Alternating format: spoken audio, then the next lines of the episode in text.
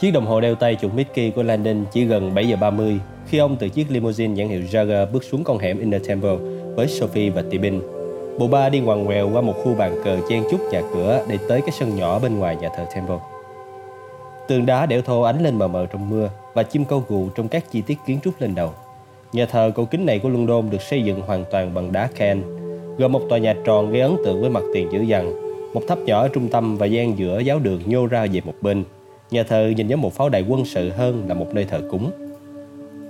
Được Heraclius, giáo trưởng của Jerusalem, làm phép vào ngày 10 tháng 2 năm 1185. Nhà thờ đã tồn tại qua 8 thế kỷ hỗn loạn về chính trị, cuộc đại hỏa hoạn ở London, chiến tranh thế giới lần thứ nhất và chỉ bị hư hỏng nặng nề nhất trong lần bị không quân Đức ném bom cháy vào năm 1940. Sau chiến tranh, nó đã được phục chế trở về dáng vẻ hùng vĩ hoang dại ban đầu. Nét giản dị của hình tròn là đền nghĩ thầm, lần đầu tiên được dịp chiêm ngưỡng tòa nhà, kiến trúc thô nháp và đơn sơ, khiến người ta nhớ đến Castel San Angelo Susi ở Roma hơn là điện Parthenon tao nhã. Dãy nhà phụ hình hợp nhô ra ở bên phải thật chướng mắt, mặc dù nó chẳng làm mấy tí để che khuất hình thù ngoại giáo ban đầu của cấu trúc nguyên thủy. Ngày thứ bảy, giờ này vẫn là sớm, cho nên tôi nghĩ chúng ta sẽ không vướng phải lễ chầu nào đâu. Tibin nói tập tỉnh đi về phía lối vào. Cổng nhà thờ là một hốc đá, bên trong nó là một cánh cửa gỗ lớn. Ở bên trái cửa, Nam hoàn toàn lạc chỗ, treo một bản thông tin dán đầy những chương trình hòa nhạc và thông báo các buổi lễ chầu. Tibin câu mày khi đọc bản tin. Hai giờ nữa họ mới mở cửa cho khách tham quan. Ông đi tới cánh cửa và đẩy thử. Cánh cửa không nhúc nhích. Tibin áp tay vào gỗ và lắng nghe. Sau một lát, ông lùi lại, vẻ mưu mô hiện trên nét mặt của ông khi chỉ lên bản thông báo. Robert, kiểm tra lại lịch lễ chầu xem ai chủ trì tuần này. Bên trong nhà thờ, một lễ sinh đang sắp hoàn thành việc hút bụi những gối quỳ làm lễ thánh thì nghe tiếng gõ cửa thánh đường. Cậu ta lờ đi, cha Havinales có chìa khóa riêng và hai tiếng nữa mới phải có mặt. Tiếng gõ cửa có lẽ là của một du khách, tò mò hay một kẻ ăn xin. Cậu ta cứ hút bụi tiếp, nhưng tiếng gõ cửa vẫn tiếp tục. Không biết đọc à, tấm bảng treo ở cửa đã nói rõ là nhà thờ sẽ không mở cửa cho đến 9 giờ 30 ngày thứ bảy. Cậu bé quay lại với công việc của mình.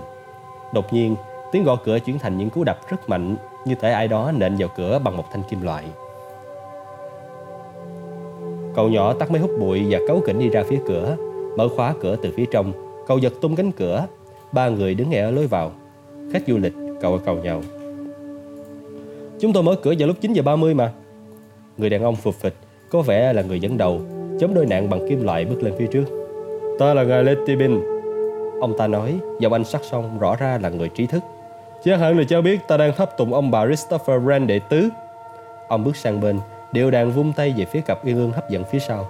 Người phụ nữ nét mặt dịu dàng, mái tóc rậm màu vàng đỏ. Người đàn ông cao, tóc sẫm màu và trông quen quen. Cầu lễ sinh không biết phản ứng ra sao. Ngài Christopher Wren là vị mạnh thường quân nổi tiếng nhất góp công sức vào nhà thờ Temple. Ông đã cho trùng tu lại mọi hư hại của nhà thờ do cuộc đại hỏa hoạn gây ra. Ông đã mất từ đầu thế kỷ 18. Ờ, rất hân hạnh được gặp ngài. Người đàn ông chống cây nạn cau mày. Thật may là cháu không phải là chân bán hàng, cháu chẳng đón đã gì cho lắm. Cha Knowledge đâu? Hôm nay là thứ bảy, chưa đến giờ cha đến. Vẻ cầu có của người đàn ông chân què càng tăng thêm. Thế mà gọi là biết ơn cơ đấy Ông ta đã cam đoan với chúng ta rằng ông ta sẽ ở đây Nhưng xem ra chúng ta phải tiến hành công việc mà không có ông ta Sẽ không mất nhiều thời gian đâu Cậu bé lễ sinh vẫn đứng chắn đối vào Xin lỗi, việc gì mà không mất nhiều thời gian Đôi mắt của vị khách quát lên Và ông ta cúi người về phía trước thì thầm, Như để tránh cho mọi người khỏi bối rối Này chú nhỏ, Hình như cháu là người mới ở đây thì phải Hàng năm, Hậu duệ của ngài Christopher Wren đều mang một nhúm tro của ngài để rải trong điện thờ linh thiêng này đây là một phần di chúc mà Ngài để lại. Không ai thật sự sung sướng khi thực hiện chuyến đi này. Nhưng chúng ta biết làm thế nào đây? Cậu bé lễ sinh đã ở đây được 2 năm, nhưng chưa bao giờ nghe nói về tục lệ này. Tốt nhất là ngài đợi đến 9 giờ 30 đi, nhà thờ vẫn chưa mở cửa và cháu thì vẫn chưa hút bụi xong. Người đàn ông chống nạn nhìn trừng trừng giận dữ. Này chú nhỏ, lý do duy nhất khiến tòa nhà này còn lại được bất cứ cái gì để cho cậu hút bụi là nhờ quý ngài trong túi áo của bà kia đấy. À, cháu không hiểu lắm, Bà Ren, bà vui lòng cho cậu bé sất sượt này xem lọ tro trong túi bà chứ. Người phụ nữ do dự trong giây lát, như tỉnh sau cơn nhập đồng, thò tay vào túi áo len, lấy ra một vật hình trụ bọc trong miếng vải. Kìa, cậu thấy chứ, bây giờ có thể hoặc là tôn trọng ý nguyện của người đã khuất và để chúng tôi rắc tro của ông ấy vào trong điện thờ. Hoặc tôi sẽ thưa với cha Knowles là chúng tôi vừa bị đối xử như thế nào. Cậu lễ sinh lưỡng lự vì đã quá quen với sự tuân thủ nghiêm ngặt của cha Knowles với truyền thống nhà thờ và quan trọng hơn với sự cáo giận của cha khi bất cứ thứ gì tỏa lên nơi thờ cúng lâu đời này ngoại trừ ánh sáng thích hợp. Có thể cha Knowles đã quên bẵng là những thành viên của gia đình này sẽ tới. Nếu vậy, để họ ra đi còn nguy hại hơn là cứ để họ vào. Xét cho cùng, họ nói chỉ mất một phút thôi mà, có hại gì đâu. Cậu lễ sinh đứng sang một bên để cho ba người đi qua. Cậu dám thề rằng ông bà Ren trông cũng có vẻ hoang mang về chuyện này như cậu. Vẫn ngờ vực nhưng cậu quay lại với mấy việc vặt của mình, theo dõi họ qua khóe mắt. Lenin không khỏi mỉm cười khi ba người đi sâu hơn vào trong nhà thờ. Lết, ngài nói dối quá giỏi. Mắt Tibin lấp lánh. Câu lạc bộ sân khấu Oxford mà. Họ vẫn còn nói về vai Julius Caesar của tôi đấy. Tôi chắc không ai khác đã từng diễn bàn đầu hồi ba với nhiều tâm huyết hơn đâu. Landon liếc ngang. Tôi tưởng Caesar đã chết ở màn này rồi kia mà. Tibin cười tự mãn. Phải, nhưng cái áo choàng La Mã của tôi mở toan ra khi tôi ngã. Và tôi đã phải nằm trên sàn diễn suốt nửa tiếng đồng hồ với thằng bé thòi lòi ra lủng lẳng. Thậm chí tôi không dám động đậy một cơ bắp nào, rất chi là xuất sắc. Xin thưa với anh là thế. Landon co rúm người, rất tiếc là tôi đã bỏ lỡ cảnh đó. Khi cả nhóm đi xuyên qua gian nhà phụ hình chữ nhật về phía cổng tò vò dẫn vào nhà thờ chính, Landon rất ngạc nhiên về sự khắc khổ ở đây. Mặc dù thiết kế của bàn thờ cũng giống như ở nhà thờ cơ đốc, nhưng các đồ bày biện thật ảm đạm và lạnh lẽo, không chút trang trí truyền thống. Thật là tiêu điều, Landon thì thầm. Tibin tặc lưỡi. Nhà thờ của nước Anh mà, những tín đồ giáo phái Anh uống ực tôn giáo của mình một cách trực tiếp. Không có gì để làm sao lãng đi nỗi khổ cực của họ. Sophie chỉ tay qua quảng trống nhường chỗ cho phần hình tròn của nhà thờ. Chỗ này trông như một pháo đài vậy. Landon đồng ý, thậm chí từ đây những bức tường trong hùng dũng lạ thường. Các hiệp sĩ Templar là những chiến binh mà. Một xã hội tôn giáo, quân sự, nhà thờ là pháo đài và ngân hàng của họ. Ngân hàng? Sophie hỏi, liếc nhìn Led. Chúa ơi, đúng là vậy. Chính các hiệp sĩ Templar đã phát minh ra khái niệm ngân hàng hiện đại đi. Đối với giới quý tộc châu Âu, mang vàng theo trong những chuyến đi là rất nguy hiểm. Do đó, các hiệp sĩ Templar đã cho phép quý tộc gửi vàng vào nhà thờ Temple gần nhất và sau đó rút vàng ra từ bất kỳ một nhà thờ nào khác của họ ở khắp châu Âu. Tất cả những gì họ cần là giấy tờ hợp lệ. Và một ít tiền hoa hồng. Họ là những cái máy ATM nguyên thủy. Tibin chỉ về phía một cửa sổ kính mờ, nơi ánh mặt trời mới ló khúc xạ qua một chiến binh áo trắng cưỡi một con ngựa hồng. Alanus Marcel, ông trùm của các hiệp sĩ Templar vào đầu những năm 1200. Ông và những người kế vị ông ta thực tế là nắm giữ chức nghị viên vùng Bremus Barrow Angers. Lenin ngạc nhiên. Nam tước đầu tiên của vùng này ư? Ông trùm của các hiệp sĩ Templar, một số người khẳng định nắm giữ nhiều quyền lực hơn cả nhà vua đấy. Khi họ đến bên ngoài điện thờ hình tròn, Tibin liếc nhanh nhìn cậu lễ sinh đang hút bụi cách đó một quãng. Cô biết không, người ta kể là có lần chén thánh đã từng được giữ qua đêm trong nhà thờ này khi các hiệp sĩ Templar chuyển chỗ cất dấu nó. Cô có thể tưởng tượng được bốn cái rương tài liệu Sanrio đã được đặt ở đây ngay cùng với chiếc quan tài bằng đá của Mary Magdalene không? Nó làm tôi nổi da gà. Laden cũng cảm thấy sẵn da gà khi họ bước vào trong căn phòng hình tròn này. Cặp mắt ông lướt theo đường lượn vòng của tường đá trắng. Ngắm nhìn những phù điêu trên máng xối, ma quỷ, quái vật, những mặt người đau đớn, tất cả đều nhìn vào phía trong. Dưới những phù điêu là một hàng ghế đá cùng quanh chu vi căn phòng. Rạp hát hình tròn. Tibin nhấc một chiếc nạn chỉ về góc xa bên trái của căn phòng, rồi lại quay sang góc xa bên phải. Landon đã nhìn thấy mười hiệp sĩ đá, năm ở bên trái và năm ở bên phải. Nằm ngửa trên sàn nhà, những hình người được tạc theo kích thước bằng người thật, nghỉ ngơi trong những tư thế rất thanh thản. Những hiệp sĩ được thể hiện với đầy đủ áo giáp, khiên và kiếm, cùng những ngôi mộ khiến Landon có cái cảm giác bất an như thể có ai đó đã lẻn vào trong khi những hiệp sĩ này đang ngủ và đổ một lớp thạch cao lên người họ vậy. Tất cả những hình người ở đây đã dầu giải phong xương và mặc dù vậy, mỗi hình đều rất riêng, độc đáo. Các bộ phận áo giáp, tư thế tay chân rõ rành, nét mặt và dấu hiệu trên khiên, tất cả đều khác nhau. Ở London yên nghỉ một hiệp sĩ được giáo hoàng mai táng. Lenin cảm thấy rung khi bước vào từng bước sâu hơn vào căn phòng hình tròn. Đây tất phải là nơi họ kiếm tìm. Trong một con hẻm đầy rác rưới rất gần nhà thờ Temple, Remy Lagudec lái chiếc limousine hiệu Jaguar tới đậu sau một dãy thùng đựng rác thải công nghiệp. Tắt máy, ông ta kiểm tra xung quanh, vắng tanh. Ông ta ra khỏi xe, bước về phía sau và lại trèo vào khoang chính của chiếc limousine nơi đặt gã tu sĩ. Cảm thấy cái sự có mặt của Remy, gã thầy tu ở phía sau dứt ra khỏi trạng thái nửa như cầu nguyện, nửa như mê. Đôi mắt đỏ của hắn trông có vẻ tò mò hơn là sợ hãi. Suốt buổi tối, Remy đã rất phục khả năng giữ bình tĩnh của con người đang bị trói gô này. Sau đôi chút kháng cự ban đầu trong chiếc Range Rover, gã tu sĩ có vẻ như đã chấp nhận cảnh ngộ và phó mặc số phận cho quyền lực tối cao. Nới lỏng nơi đeo cổ, Remy mở khuy áo chiếc cổ cao và cảm thấy như lần đầu tiên được thở sau nhiều năm. Đi tới quầy rượu của chiếc limousine, ông ta tự rót cho mình một ly vodka Smirnoff. Ông ta tập luôn một hơi và rồi tiếp ly thứ hai. Chẳng bao lâu nữa ta sẽ thành người thư nhàn. Lục trong quầy rượu, Remy tìm thấy một cái mở rượu tiêu chuẩn và bật mở lưỡi dao sắc nhọn. Con dao thường dùng để cắt lớp chiếc bọc trên đầu mút của những chai rượu vang loại tốt. Nhưng sáng nay, nó sẽ phục vụ một mục đích ly kỳ hơn nhiều. Remy quay lại và đối mặt với Silas, giơ lưỡi dao sáng loáng lên. Bây giờ, đôi mắt đỏ ánh lên sự sợ hãi. Remy mỉm cười và đi về phía sau chiếc limousine. Gã tu sĩ lùi lại, vật lộn với dây trói. Nằm im! Remy thì thầm, giơ con dao lên. Silas không thể tin là Chúa đã bỏ hắn. Thậm chí nỗi đau thể xác do bị trói cũng được Silas chuyển thành một bài tập tâm linh, biến cái giật thon thót của những cơ bắp khát máu thành sự khắc nhớ tới nỗi đau mà Chúa Kitô đã phải chịu đựng. Mình đã cầu nguyện cả đêm cho sự giải thoát. Giờ đây khi con dao hạ xuống, Silas nhắm chặt mắt lại. Một cơn đau xé xuyên qua bả vai. Hắn gào lên, không thể tin được là hắn sắp chết ở đây, phía sau chiếc limousine này. Không thể tự bảo vệ. Mình đang làm công việc của Chúa. Thầy giáo đã nói thầy sẽ bảo vệ mình. Silas cảm thấy cái gì đó ấm ấm nhoi nhói lan ra khắp lưng và vai. Hắn có thể hình dung máu của chính mình đang trào lên da thịt. Bây giờ, cơn đau nhức nhối xuyên qua đùi gã và hắn cảm thấy ập tới con sóng ngẫm dội ngược lại của sự mất phương hướng, cơ chế đề kháng của cơ thể chống lại nỗi đau. Khi cơn đau rát xé dọc các cơ bắp, hắn nhắm mắt chặt hơn, quyết định rằng hình ảnh cuối cùng của cuộc đời hắn sẽ không phải kẻ giết mình.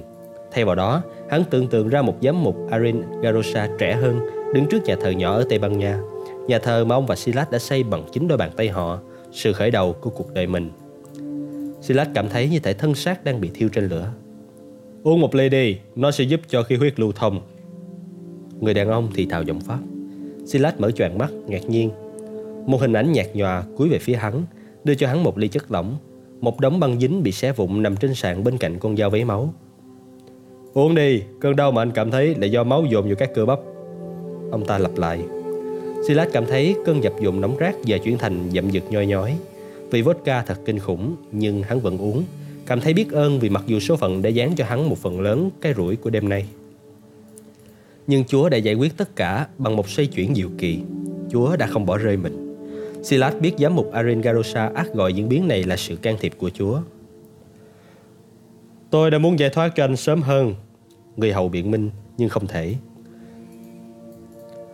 Với sự xuất hiện của cảnh sát ở Chateau Village và sau đó ở sân bay Beacon Hill, đây là thời điểm khả thi đầu tiên, anh có hiểu không Silas? Silas giật mình lùi lại. Ông biết tên tôi sao? Người hầu mỉm cười. Silas ngồi dậy, xoa những cơ bắp tê cứng. Cảm xúc của hắn lúc này là một dòng lũ pha lẫn bán tính bán nghi, cảm phục và bối rối. Ông, ông có phải thầy giáo? Remy lắc đầu, cười cái câu hỏi hàm ý xác nhận. Tôi ước gì tôi có được cái quyền năng đó. Không, tôi không phải thầy giáo. Như anh, tôi phục vụ ông, nhưng thầy giáo đánh giá cao anh. Tên của tôi là Remy. Silas kinh ngạc.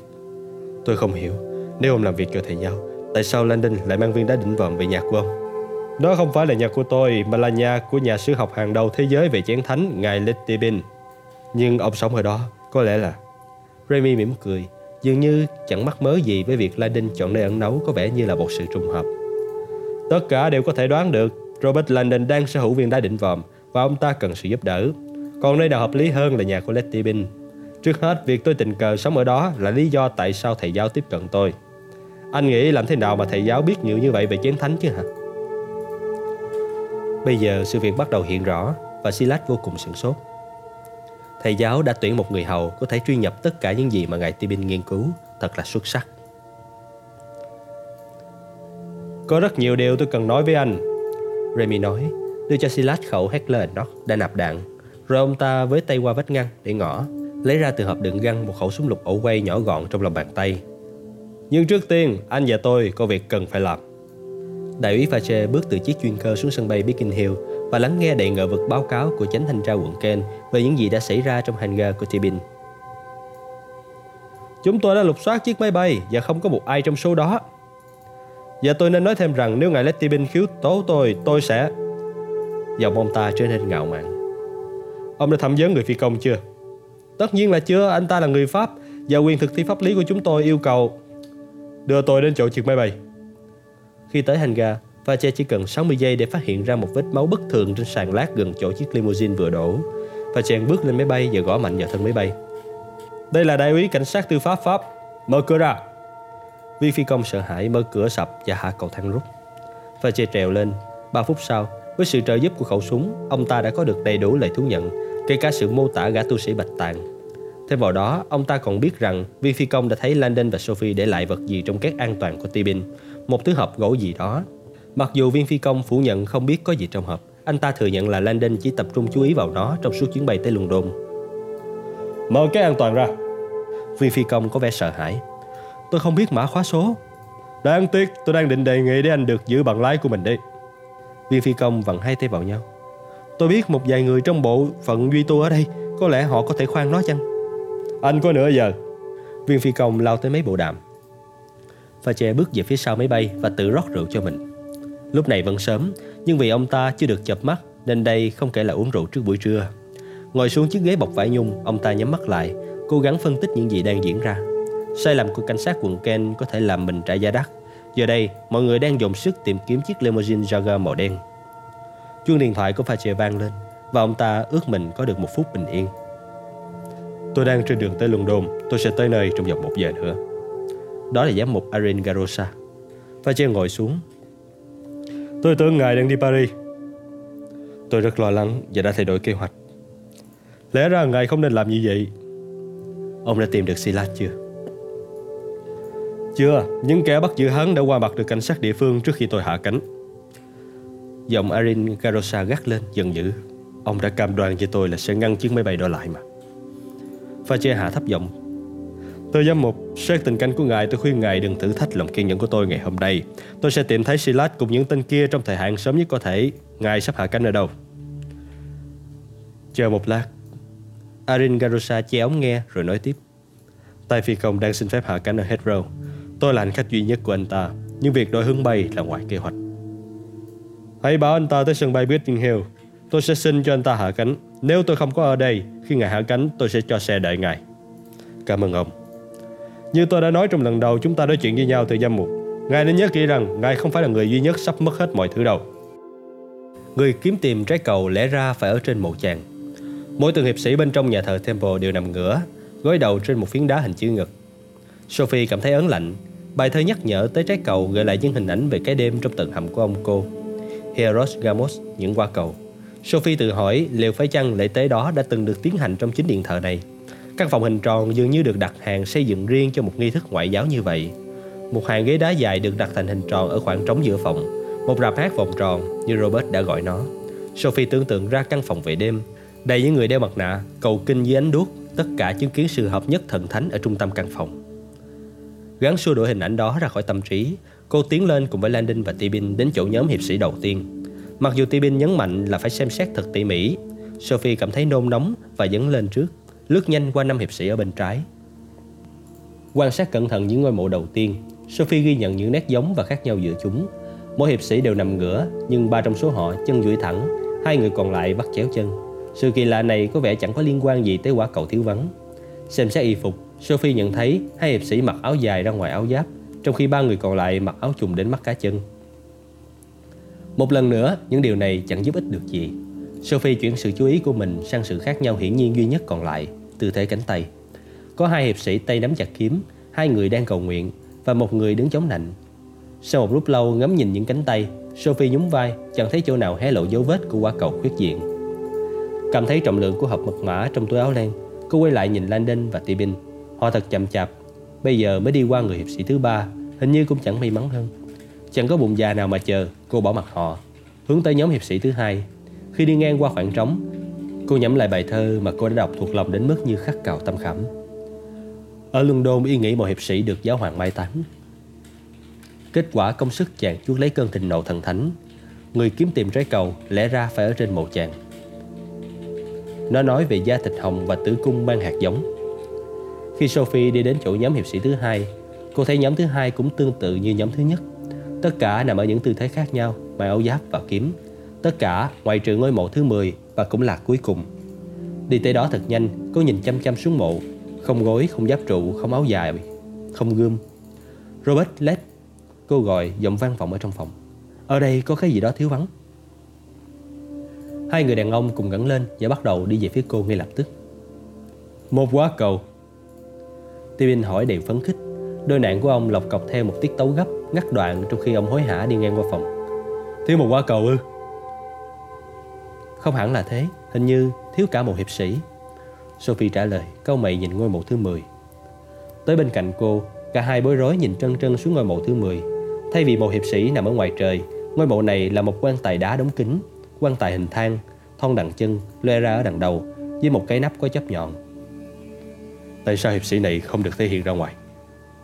Hấp dẫn đây, tôi đã quên mất về điều kỳ lạ này. Đã nhiều năm trôi qua từ khi tôi còn ở đây. Chiếc quan tài này có vẻ như được chạm khắc vào cùng một thời điểm mà cùng một người thợ với chính ngôi mộ kia. Vậy tại sao hiệp sĩ này lại ở trong quan tài chứ không ở ngoài? Đây là một trong những điều kỳ bí của nhà thờ. Theo tôi biết thì chưa ai lý giải được điều này. Xin chào, xin thứ lỗi nếu điều này có vẻ thô lỗ, nhưng ngài đã bảo là các ngài muốn rải tro, vậy mà các ngài hình như đang ngắm cảnh thì phải. Cậu bé lễ sinh nói, chạy tới với vẻ lo lắng hiện rõ trên nét mặt. Tibin quát mắt nhìn cậu bé và quay sang Landon. Ông Ren, hình như lòng nhân đức của gia đình ông không mua được thời gian như trước đây. Có lẽ chúng ta nên lấy tro ra và bắt đầu công việc thôi. Tibin nhìn sang Sophie. Bà Ren. Sophie cũng diễn theo, lôi cái hình trụ bọc da ra khỏi túi áo. Nào bây giờ, cháu có thể cho chúng ta riêng tư được chứ? Cậu bé lễ sinh vẫn không nhúc nhích. Nó nhìn Landon chậm chậm. Trông ông rất là quen. Tibin sẵn giọng có lẽ bởi vì ông Ren hàng năm đều tới đây Hoặc có lẽ Sophie bắt đầu thấy sợ Bởi vì nó nhìn thấy Landon trên TV ở tòa thánh Vatican năm ngoái Tôi chưa từng gặp ông Ren Cậu bé khẳng định Em nhầm đấy Tôi tin là chúng ta đã gặp nhau thoáng qua hồi năm ngoái Chanoles đã quên không chính thức giới thiệu chúng ta với nhau, Nhưng tôi đã nhận ra em ngay khi chúng tôi bước vào Này, tôi biết đây là một sự đột nhập, Nhưng nếu em có thể cho chúng tôi thêm vài phút, Tôi đã phải đi rất xa để rắc tro lên các ngôi mộ này La Đình nói những lời này với giọng điệu đáng tin đặc trưng của Tebin. Về mặt cậu bé lệ sinh lại càng tỏ ra nghi ngờ. Nhưng mà đây không phải là mộ. Xin lỗi. Tất nhiên đây là những ngôi mộ. Cháu đang nói về cái gì thế? Cậu lễ sinh lắc đầu. Mộ thì phải có thi hài. Đây là những hình nộm, tượng đá để tôn vinh người thật. Chẳng có cái xác nào với những bức tượng đá này đâu. Đây là một hầm mộ tượng trưng trong nhà thờ cái đó chỉ có trong những quyển sách lịch sử lỗi thời thôi. Trước kia chỗ này được tin là một hầm mộ nhưng trong một cuộc cải cách năm 1950, người ta đã phát hiện ra rằng không phải là vậy. Và tôi tưởng ông Ren phải biết điều đó chứ, vì chính gia đình ông ta đã khám phá ra sự thật đó mà. Sự im lặng đè nặng, rồi bị phá vỡ bởi tiếng sập cửa trong dãy nhà phụ. Chắc hẳn là cha Knowles, có lẽ cháu nên ra xem đi. Cậu lễ sinh vẫn có vẻ nghi ngờ nhưng lộng trở ra dãy nhà phụ Để lại Landon, Sophie và Tibin nhìn nhau rầu rĩ. Leda, à, không có xác sao? Nói vừa nói cái gì vậy? Landon thì thào. Tibin có vẻ quẩn trí. Tôi không biết nữa. Tôi cứ nghĩ chắc chắn phải là chỗ này. Tôi không thể tưởng tượng được thằng bé nó biết đang nói về cái gì nữa. Thật ra thì nó chả nghĩa lý gì Anh cho tôi xem bài thơ lại được không Sophie lôi cái ống hình trụ từ trong túi áo ra Và cẩn thận đưa cho Landon Landon mở miếng da ra và giữ hộp mật mã trong tay trong khi xem kỹ lại bài thơ. Phải, bài thơ dứt khoát nhằm chỉ một ngôi mộ hẳn hoi chứ không phải một hình nộm. Bài thơ có thể sai không? Có lẽ nào Jacksonia cũng mắc cái sai lầm giống như tôi vừa rồi? Lenin suy xét và lắc đầu. Letter, chính miệng ngài nói ra đấy. Nhà thờ này được xây bởi các hiệp sĩ Templar, đội quân của tu viện Sion một cái gì đó nói với tôi rằng vị đại sư của tu viện Sion ắt biết rõ các hiệp sĩ có được chôn cất tại đây hay không. Nhưng mà nơi này quá hoàn hảo, chúng ta chắc hẳn đã bỏ sót điều gì đó. Bước vào khu nhà phụ, cậu lễ sinh rất ngạc nhiên khi thấy chẳng có ai. Chanoles, mình nghe thấy tiếng sập cửa mà. Cậu nghĩ đi ra cho đến khi nhìn thấy cổng vào. Một người đàn ông gầy guộc, mặc smoking, đứng gần cửa ra vào, gãi đầu, vẻ bối rối. Cậu lễ sinh thốt ra một tiếng gắt bực bội Nhận ra mình đã quên không khóa cửa lại Sau khi để cho mấy người kia vào Bây giờ một gã bi đát lang thang ngoài phố Tạt vào tìm kiếm xem có lễ cưới nào để kiếm chát hay không Xin lỗi chúng tôi đóng cửa rồi Một tiếng vái loạt soạt đằng sau cậu Và trước khi cậu lễ sinh kịp quay lại Đầu cậu giật về phía sau một bàn tay to khỏe bịt chặt miệng Không để cậu kêu. Bàn tay bịt miệng cậu lễ sinh trắng như tuyết Và cậu ngửi thấy mùi rượu. Người đàn ông điềm tĩnh trong bộ smoking lạnh lùng Dí khẩu súng lục ổ quay vào giữa trán cậu lễ sinh. Cậu lễ sinh cảm thấy vùng háng mình nóng nóng Và nhận ra rằng cậu đã tè ra quần. Nghe cho kỹ đi Hãy lặng lẽ ra khỏi nhà thờ và chạy đi Không được dừng lại rõ chưa? Cậu gật đầu thật mạnh với bàn tay vẫn bịt miệng. Nếu mà mày gọi cảnh sát Tao sẽ tìm ra mày đấy Người đàn ông mặc smoking ấn khẩu súng lên da cậu. Điều tiếp theo cậu biết là chạy thật nhanh qua sân sau Và không dừng lại cho đến khi chân còn có thể chạy được. Như một bóng ma, Silas lặng lẽ rượt sang mục tiêu của mình. Sophie Neville cảm thấy sự có mặt của hắn quá muộn. Trước khi cô kịp quay lại, Silas đã dí nòng súng vào xương sống Và vòng cánh tay cường tráng qua ngực cô, Kéo lưng cô áp vào thân hình hộ pháp của hắn. Cô thét lên kinh ngạc. Tibin và Landon cùng quay phát lại, vẻ mặt ngỡ ngàng và hoảng sợ. Chuyện gì? Ngươi đã làm gì Remy? Mối quan tâm duy nhất của ông là để tôi ra khỏi đây cùng với viện đa định vòn Nhiệm vụ thu hồi này như Remy đã vạch rõ Phải gọn ghẽ và đơn giản. Vào nhà thờ lấy viên đá đỉnh vòng và đi ra Không giết người, không vật lộn.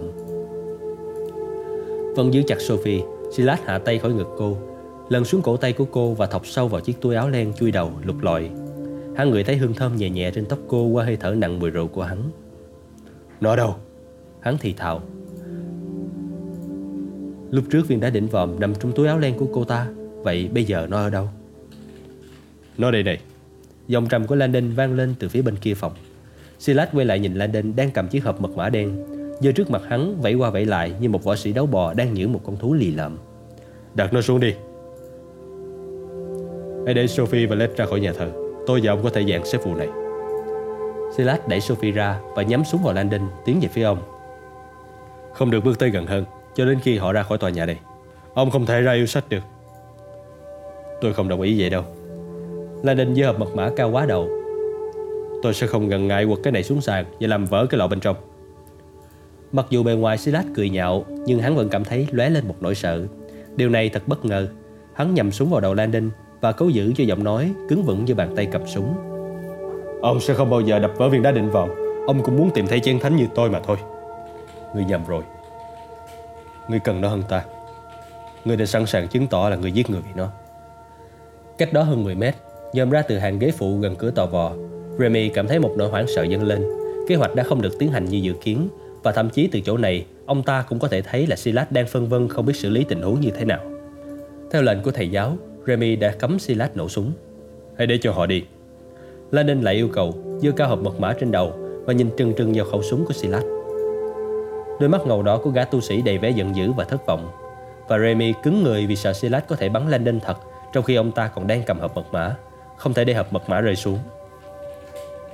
Hộp mật mã đó phải là tấm vé để Remy đi tới tự do và giàu sang. Hơn một năm trước, y chỉ là một lão người hầu 55 tuổi, sống quanh quẩn trong những bức tường của Chateau Villette phục vụ cho những thói bốc đồng của ngài Letty Cái lão què không ai chịu nổi ấy. Rồi bỗng đâu có người tiếp cận y với một đề nghị phi thường. Việc Remy phục vụ cho ngài Letty nhà sứ học về chén thánh nổi tiếng trên thế giới, sắp mang đến cho Remy tất cả những gì y hằng mơ ước trong đời.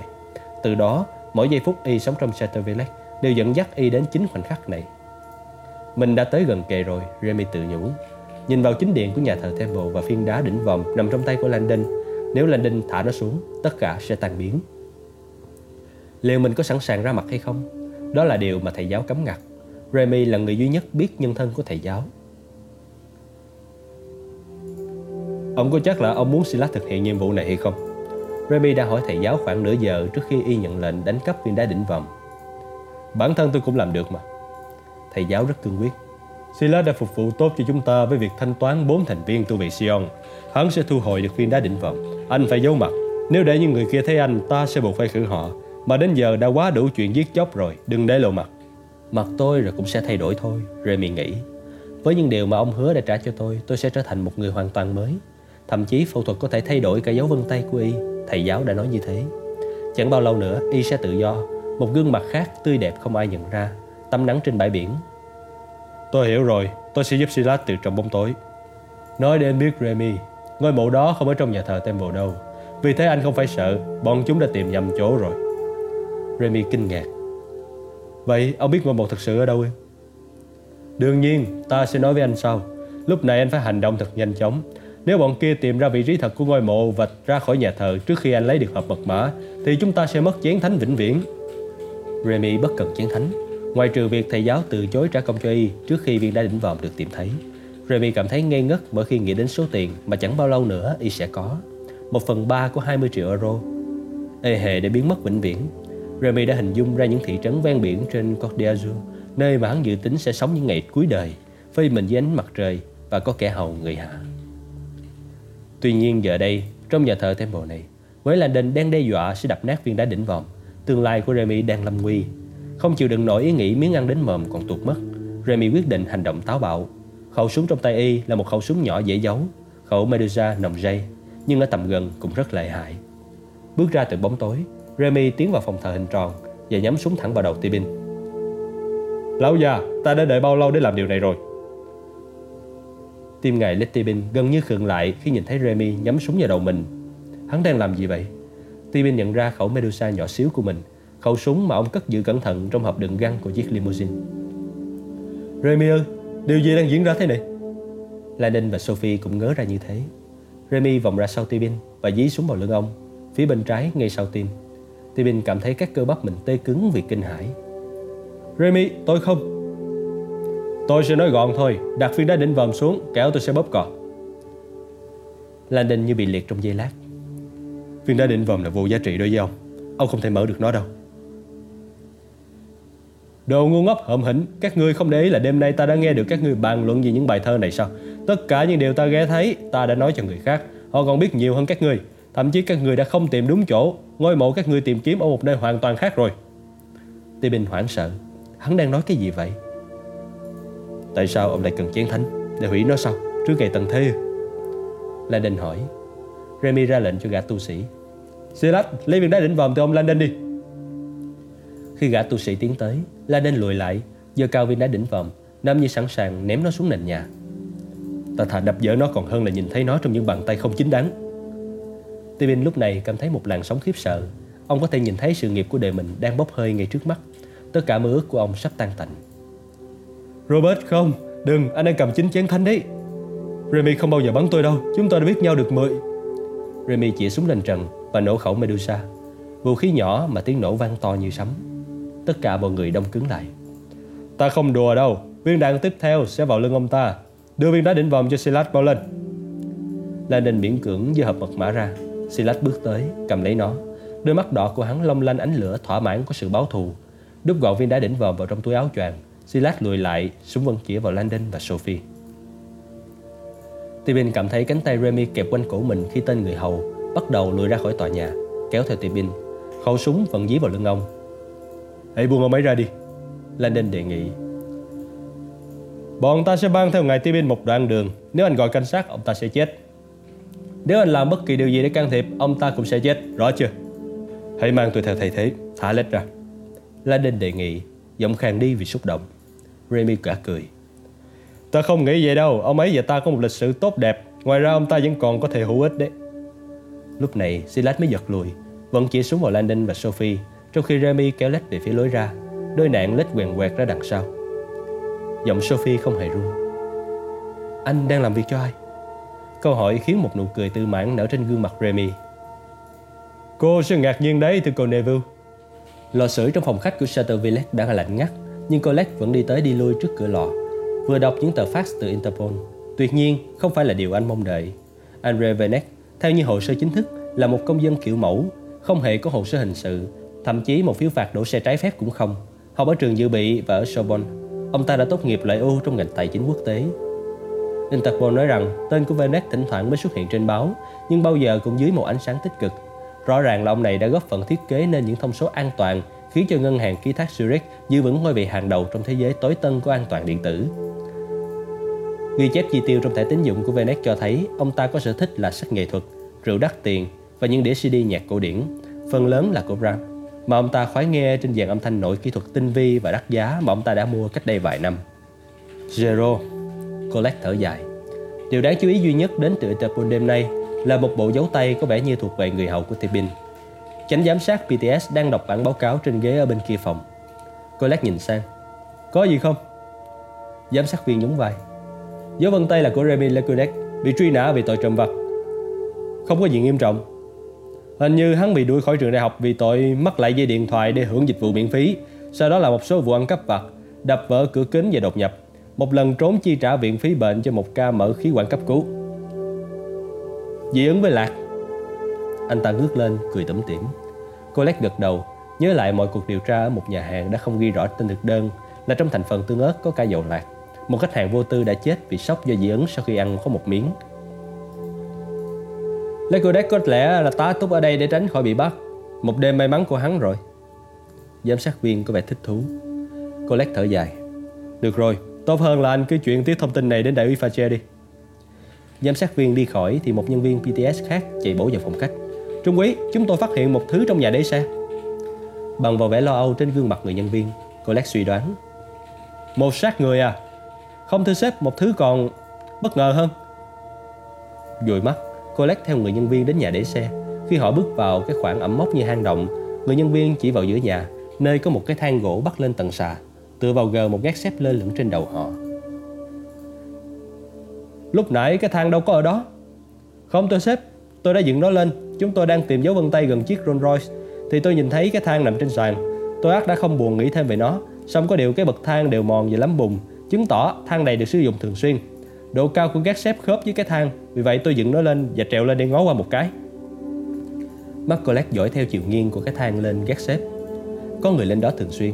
Từ dưới này nhìn lên Căn gác xếp có vẻ hoang vắng Và phần lớn bị khuất tầm nhìn. Một nhân viên cấp cao PTS xuất hiện ở đầu thang, nhìn xuống. Chắc chắn là anh muốn thấy cái này Trung Quý à? Anh ta nói, giơ bàn tay đeo găng nhựa vẫy Colette lên. Gật đầu mệt mỏi, Colette bước tới chân chiếc thang cũ kỹ và nắm lấy bậc dưới cùng. Cái thang được thiết kế thon nhỏ theo lối cổ và càng lên cao thì càng hẹp lại. Khi gần tới nơi, Colette suýt trượt chân trên cái bậc mỏng manh. Nền nhà như xoay tròn dưới chân. Giờ đây cảnh giác hơn, anh leo tiếp. Cuối cùng cũng lên đến đỉnh. Người nhân viên phía trên chìa tay ra đỡ, Colette chập lấy và vụng về bước lên sàn gác. Nó kia kìa, chỉ có một bộ vân tay trên này thôi. Nhân viên PTS nói, chỉ sau giờ căn gác xếp rất sạch như lau ly. Không lâu nữa, chúng ta sẽ có một lý lịch. Colette nheo mắt hướng về phía bức tường phía xa qua ánh sáng lờ mờ. Cái quái quỷ gì thế này? Nép vào bức tường là một trạm máy tính tinh vi, hai bộ xử lý trung tâm, một màn hình phẳng kèm theo loa một dàn ổ cứng và một bảng điều khiển âm thanh nhiều kênh có thiết bị lọc riêng. Tại sao trên đời lại có người làm việc tận trên này? Colette đi về phía các máy móc thiết bị đó. Anh đã xem kỹ hệ thống này chưa? Đó là một trạm nghe lén. Theo dõi ư? Người nhân viên gật đầu. Theo dõi rất là tinh vi. Anh ta chỉ một cái bàn ngổn ngang những linh kiện điện tử, sổ tay, dụng cụ, dây kim loại, que hàng và những bộ phận điện tử khác. Một kẻ biết rõ mình đang làm gì rất nhiều thứ ở đây tinh vi chẳng kém gì thiết bị của chúng ta. Micro mini, tế bào quang điện, thành ra với dù lượng lớn. Thậm chí hắn còn có cả những ổ cứng tân tiến. Colette rất kinh ngạc. Đây là một hệ thống hoàn hảo. Người dân viên nói đưa cho Colette một thiết bị không to hơn một cái máy tính bỏ túi. Dính lủng lẳng vào dụng cụ này là một dây kim loại dài khoảng 30cm, có gắn một mảnh kim loại bằng con tem mỏng dính ở đuôi. Cái đế này là một hệ thống ghi âm dung lượng lớn với một bộ ác quy có thể nạp điện Lá kim loại ở cuối đây là một sự kết hợp gồm cả micro và tế bào quang điện. Những thứ này Colette biết rất rõ. Những cái micro quang điện có kích thước như những mảnh kim loại là một bước đột phá lớn cách đây vài năm. Bây giờ, một máy ghi âm có thể được dán sau một cái đèn. Ví dụ cái micro mỏng như là kim loại được dán vào đường viền đáy và nhuộm màu cho phù hợp với cái đèn. Chừng nào micro được định vị thì nó sẽ nhận được năng lượng ánh sáng mặt trời khoảng vài tiếng một ngày. Tế bào quang điện sẽ nạp điện cho hệ thống. Những con rệp như thế có thể nghe vô kỳ hạn Phương pháp nhận sóng ra sao? Colette hỏi. Người nhân viên chỉ một dây điện cách âm chạy từ sau máy tính lên bức tường và qua cái lỗ ở mái nhà. Sóng vô tuyến đơn giản thôi, anten nhỏ trên máy. Colette biết những hệ thống ghi âm này thường được đặt trong các cơ quan, được khởi động bằng âm thanh để tiết kiệm chỗ trong đĩa cứng và ghi âm những mẫu tin của những cuộc đàm thoại trong ngày, truyền những file âm thanh nén vào buổi đêm để tránh bị phát hiện. Sau khi truyền đi, ổ cứng sẽ tự xóa và chuẩn bị tái hoạt động vào ngày hôm sau. Lúc này, Colette lia mắt tới một cái giá trên đó chồng đóng hàng trăm băng cassette ghi âm. Tất cả các nhãn được ghi ngày tháng và số hiệu. Một người khá bận rộn. Anh ta quay về phía người nhân viên. Anh có biết gì về mục tiêu của vụ nghe trộm này hay không? Dân thưa Trung Quý. Người nhân viên nói, đi tới máy vi tính và hiển thị một bộ phận phần mềm. Còn đây là điều kỳ lạ nhất. La Đình cảm thấy hoàn toàn kiệt sức khi ông và Sophie chạy vượt qua cái cửa quay ở ga xe điện ngầm Temple và lao sâu vào mê cung nhằn nhịt những đường hầm và sân ke đầy bụi bẩn. Cảm giác tội lỗi như xé lòng ông. Mình đã kéo lét vào cuộc và bây giờ ông ta đang gặp nguy hiểm lớn. Việc Remy nhảy vào cuộc là một cú sốc, tuy nhiên nó có thể hiểu được. Bất kỳ ai đang tìm kiếm chén thánh đều tuyển mộ một kẻ làm tay trong. Họ đến chỗ Tibin vì cùng một lý do như mình. Xuyên suốt lịch sử, những người biết tường tận về chén thánh bao giờ cũng là cục nam châm thu hút bọn trộm cắp cũng như cái học giả. Việc Tibin vốn là một mục tiêu như vậy, lẽ ra phải khiến Landon đỡ cảm thấy có lỗi hơn trong việc làm Tibin liên lụy. Song lại không như vậy, chúng ta cần phải tìm Lake và cứu ông ngay lập tức. Landon theo Sophie tới sân ke tuyến District và Circle đi về phía Tây. Ở đó, cô vội vã đến một máy điện thoại công cộng, gọi cho cảnh sát, mặc dù Remy đã cảnh báo không được làm thế. Landon ngồi một ghế băng gần đó, cảm thấy hối hận. Cách tốt nhất để cứu Lex, Sophie nhắc lại trong khi quay số Là lôi các nhà chức trách ở London vào cuộc ngay lập tức Tin tôi đi Lenin thoạt đầu không tán thành ý kiến này Nhưng khi họ bàn tính kế hoạch Thì logic của Sophie bắt đầu tỏ ra có lý Tibin hiện giờ vẫn còn an toàn Thậm chí nếu Remy và bọn kia biết được một của các hiệp sĩ Templar nằm ở đâu Chúng vẫn cần sự giúp đỡ của Tibin trong việc giải mã những chỉ dẫn liên quan đến quả cầu Điều lo lắng của Landon là chuyện gì sẽ xảy ra sau khi bản đồ chiến thánh được tìm thấy. Lúc đó, Lex sẽ trở thành gánh nặng lớn cho chúng. Nếu Landon muốn có cơ may của Lex, hoặc thậm chí lấy lại viên đá đỉnh vòm, điều cốt yếu nhất là ông phải tìm ra ngôi mộ trước nhất. Khốn thay, Remy lại có lợi thế xuất phát rất lớn. Làm chậm bước tiến của Remy trở thành nhiệm vụ của Sophie. Tìm ra đúng ngôi mộ là nhiệm vụ của Landon. Sophie sẽ biến Remy và Silas thành những kẻ phải chạy trốn cảnh sát London buộc chúng phải lẫn trốn hoặc tốt hơn nữa bắt giữ chúng. Kế hoạch của Landon ít chắc chắn hơn. Đi xe điện ngầm tới trường King College gần đấy, một nơi nổi tiếng về cơ sở dữ liệu thần học điện tử, phương tiện nghiên cứu tối hậu. Landon nghe nói vậy, trả lời tức khắc cho mọi câu hỏi về lịch sử tôn giáo. Ông tự hỏi không biết cơ sở dữ liệu này sẽ nói gì về một hiệp sĩ được giáo hoàng mai táng. Ông đứng dậy và đi bách bộ, mong sao tàu tới nhanh hơn. Bên máy điện thoại công cộng, Cuối cùng, cú gọi của Sophie đã tiếp nối được với cảnh sát London. Đồn Snow Hill đây, tôi có thể chuyển tiếp cuộc gọi của cô đến bộ phận nào? Tôi muốn báo cáo về một vụ bắt cóc. Xin cô cho biết tên. Nhân viên Sophie Neville, cảnh sát tư pháp Pháp. Danh hiệu đó có hiệu lực như mong muốn. Có ngay thưa cô, để tôi kiếm một thám tử nói chuyện với cô. Trong khi chờ đợi cuộc gọi được kết nối, Sophie bắt đầu băn khoăn liệu cảnh sát có tin vào sự mô tả của cô về những kẻ bắt cóc Tibin hay không? Một tên mặc smoking, một kẻ tình nghi có thể dễ nhận dạng hơn đến mức nào? Thậm chí nếu Remy thay đổi trang phục, hắn vẫn phải cạ với một gã thầy tu bạch tạng, không thể trật được. Và lại, chúng có một con tin và không thể leo lên những phương tiện giao thông công cộng. Cô tự hỏi có bao nhiêu xe Jaguar thân giải London chứ? Sự kết nối của Sophie với viên thám tử dường như bất tận. Cố lên nào, cô có thể nghe thấy tiếng lạo xạo trên đường dây như thể cô đang được chuyển tiếp. 15 giây qua đi Cuối cùng một người đàn ông tiếp máy Nhân viên Neville Sững sờ Sophie nhận ra ngay giọng nói cọc cằn đó Nhân viên Neville Cô đang ở chỗ quái quỷ nào thế Sophie không thốt nên lời Đại úy Bejufache đã yêu cầu người điều phối của cảnh sát London báo động cho ông ta nếu Sophie gọi. Nghe đây, đêm nay tôi đã phạm sai lầm khủng khiếp. Robert Landon vô tội, tất cả những cáo buộc chống lại ông ta đã được hủy bỏ. Tuy vậy có hai người đang gặp nguy hiểm Hai người cần đến đây ngay. Hàm Sophie trễ ra Cô chẳng biết phải trả lời như thế nào.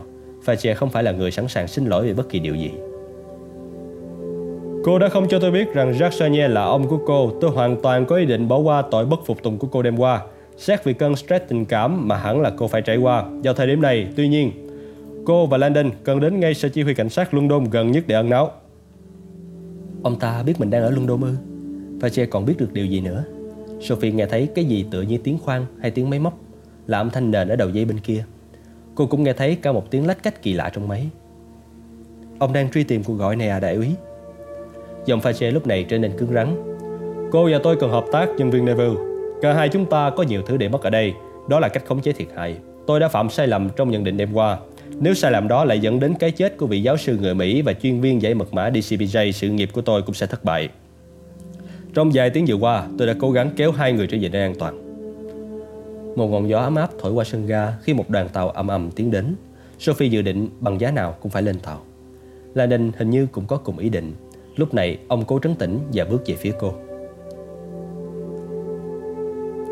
Kẻ ông muốn truy nã là Remy Lecrudet. Hắn là người hầu của Tibin. Hắn bắt cóc Tibin bên trong nhà thờ Temple. Nhân viên Neville, đây không phải là cái để thỏa thuận trên điện thoại. Ngay bây giờ, cô và Landon phải đến đây vì sự sống còn của chính hai người. Đó là mệnh lệnh trực tiếp. Sophie cúp máy và cùng Landon lao lên tàu. Cabin chiếc máy bay Hawker của Tibin vốn sạch bông. Giờ đây phơi bào thép và sực mùi khí nén và hydrocarbon. Bejufache đã ra lệnh cho mọi người đi khỏi và ngồi một mình với ly rượu và chiếc hộp gỗ nặng tìm thấy trong các xác của Tibin. So ngón tay trên hình khảm hoa hồng, ông ta nhấc chiếc nắp được trang trí tỉ mỉ lên. Fache tìm thấy trong đó một hình lăng trụ bằng đá với những đĩa có khắc chữ. Năm đĩa đó được sắp xếp thành từ Sophia. Fache nhìn chầm chầm vào từ này hồi lâu rồi cầm hình trụ lên khỏi miếng đệm và xem xét rất kỹ. Từ từ kéo cả hai đầu trụ, Fache rút một trong hai nắp tuột ra. Hình trụ rỗng không. Fache đặt lại hình trụ vào trong hộp và lơ đảng nhìn qua cửa sổ chiếc phản lực và hanga. Ngẫm ngợi về cuộc đàm thoại ngắn giữa ông ta và Sophie, cũng như ở những thông tin đã nhận được từ PTS ở Chateau Villette. Chuông điện thoại kéo ông ta ra khỏi sự suy tưởng mơ màng. Đó là tổng đài DCBJ. Người điều hành xin lỗi. Chủ tịch của ngân hàng ký thác Zurich đã gọi liên tục. Và mặc dù anh đã nhiều lần nói rằng đại úy đang có công chuyện ở London, ông ta vẫn cứ gọi. Fache bực bội bảo người trực tổng đài chuyển máy. Ông Venek, tôi rất tiếc là đã không gọi cho ông sớm hơn. Tôi rất bận. Như đã hứa, tên ngân hàng của ông sẽ không xuất hiện trên phương tiện thông tin đại chúng. Vì vậy, cụ thể, điều ông lo lắng là cái gì vậy? Giọng Venet rất lo âu khi ông ta kể cho Fache nghe đầu đuôi câu chuyện Landon và Sophie đã lấy được chiếc hộp gỗ nhỏ ra khỏi ngân hàng như thế nào và sau đó thuyết phục Venet giúp họ trốn thoát ra sao. Rồi khi tôi nghe đài nói rằng chúng là những tên tội phạm, tôi bèn dừng xe bên vệ đường và yêu cầu chúng trả lại chiếc hộp, nhưng chúng đã tấn công tôi và đánh cắp cả xe chở hàng. Venet nói. Ông đang lo lắng về một chiếc hộp gỗ. Và trẻ nói, đưa mắt nhìn hình khảm hoa hồng trên mặt hộp và một lần nữa nhẹ nhàng mở chiếc nắp để lộ ra hình trụ màu trắng. Ông có thể nói cho tôi biết cái gì trong hộp đó được không? Cái gì ở bên trong đâu có quan trọng. Tôi đang lo lắng cho uy tín của ngân hàng. Chúng tôi chưa bao giờ có một vụ cướp nào, chưa bao giờ. Điều này sẽ làm cho chúng tôi lụng bại nếu tôi không thu hồi lại được tài sản này nhân danh thân chủ của tôi. Ông nói rằng nhân viên Neville và Robert Landon có mật khẩu và chìa khóa. Thế thì điều gì khiến ông lại nói rằng họ đã đánh cắp chiếc hộp? Đêm nay chúng đã giết nhiều người mà trong đó có cả ông của Sophie Neville. Hiển nhiên chìa khóa và mật mã đã bị cướp đoạt. Ông Vanek này, người của tôi đã kiểm tra lai lịch cùng những quan tâm của ông. Ông thực sự là một người rất có văn hóa và lịch lãm. Tôi hình dung ông là một người có danh dự cũng như tôi đây. Đã có lời đồn như vậy rồi, tôi xin hứa với tư cách một sĩ quan chỉ huy của DCBJ rằng chiếc hộp cùng với uy tín ngân hàng của ông đang nằm trong những bàn tay gìn giữ an toàn nhất. Trên chiếc gác xếp ở Chateau Villette, Colette kinh ngạc nhìn trân trân vào màn hình máy vi tính Hệ thống này nghe lén tất cả các vị trí này phải không? Ờ dân, có vẻ như dữ liệu đã được tập hợp hơn một năm nay rồi. Colette đọc lại danh sách, không thốt nên lời. Colbert Sostak, Chủ tịch Hội đồng lập pháp Jean Chaffee, phụ trách bảo tàng Jules Dupont. Duarte de Roger, chuyên viên lưu trữ cấp cao, Thư viện Mitterrand. Jacques Chagnet, phụ trách bảo tàng Louvre. Michael Brayton, đứng đầu DES tình báo Pháp. Người nhân viên chỉ trên màn hình Số 4 hiển nhiên là được quan tâm lắm. Colette gật đầu thẫn thờ. Anh đã chú ý tới nó ngay lập tức. Jacques Sonnier bị đặt rệp nghe trộm. Anh nhìn vào phần còn lại của danh sách lần nữa. Làm sao có kẻ xoay sở đặt được rệp nghe trộm những người nổi tiếng? Anh đã nghe cái nào trong số những file âm thanh này chưa? Một số rồi, đây là một trong những cái gần đây nhất. Người nhân viên nhấn một vài phím máy tính, loa lào xạo phát tiếng. Đại úy, nhân viên của phòng mật mã đến. Cô lẽ không thể tin nổi vào tay mình Đó là tôi, đó là giọng nói của tôi Anh nhớ lại lúc ngồi bên bàn làm việc của Sonia Và gọi bộ đàm báo cho Fache đang ở hành lang lớn Và Sophie Neville vừa đến Người nhân viên gật đầu Rất nhiều điều về cuộc điều tra tối nay của chúng ta ở Lua Có thể bị nghe lén nếu có kẻ quan tâm làm việc đó Anh đã cử ai đến quét rẹp chưa? Không cần, tôi biết chính xác nó ở chỗ nào Người nhân viên bước tới một chồng phát thảo và giấy tờ ghi chép cũ trên bàn làm việc. Anh nhặt một tờ giấy đi cho Colette. Trông có quen không? Colette rất kinh ngạc. Anh đang cầm bản photocopy một sơ đồ mô tả một cái máy thủ sơ. Anh không đọc được những nhãn viết tay bằng tiếng Ý, nhưng anh biết rõ mình đang nhìn vào cái gì. Mô hình một hiệp sĩ Pháp thời Trung Cổ với đầy đủ các khớp tứ chi. Bức tường hiệp sĩ trên bàn làm việc của Sonia. Colette nhìn lề tờ giấy, ai đó đã viết nguệch ngoạc lên bản photocopy những ghi chú bằng bút dạ đỏ. Đây là những ghi chú bằng tiếng Pháp với ý tưởng đặt một thiết bị nghe lén vào trong bức tường hiệp sĩ này một cách tối ưu. Silas ngồi ghế hành khách trong chiếc xe limousine Jaguar đang đổ gần nhà thờ Temple. Tay hắn cảm thấy nhâm nhấp trên viên đá đỉnh vòm khi hắn đợi Remy trói và bịt miệng Tibin ở đằng sau bằng chiếc dây thừng tìm thấy trong thùng xe. Cuối cùng, Remy ra khỏi khoang sau xe, đi vòng quanh rồi vào ghế ngồi lái bên cạnh Silas. Chắc rồi chứ. Remy cười tủm tỉm, vú sạch nước mưa, ngoái mắt qua tấm ngăn để ngỏ nhìn cái thân hình giấm gió của Letty Bin ở phía sau. Lão ta không thể đi đâu cả được đâu.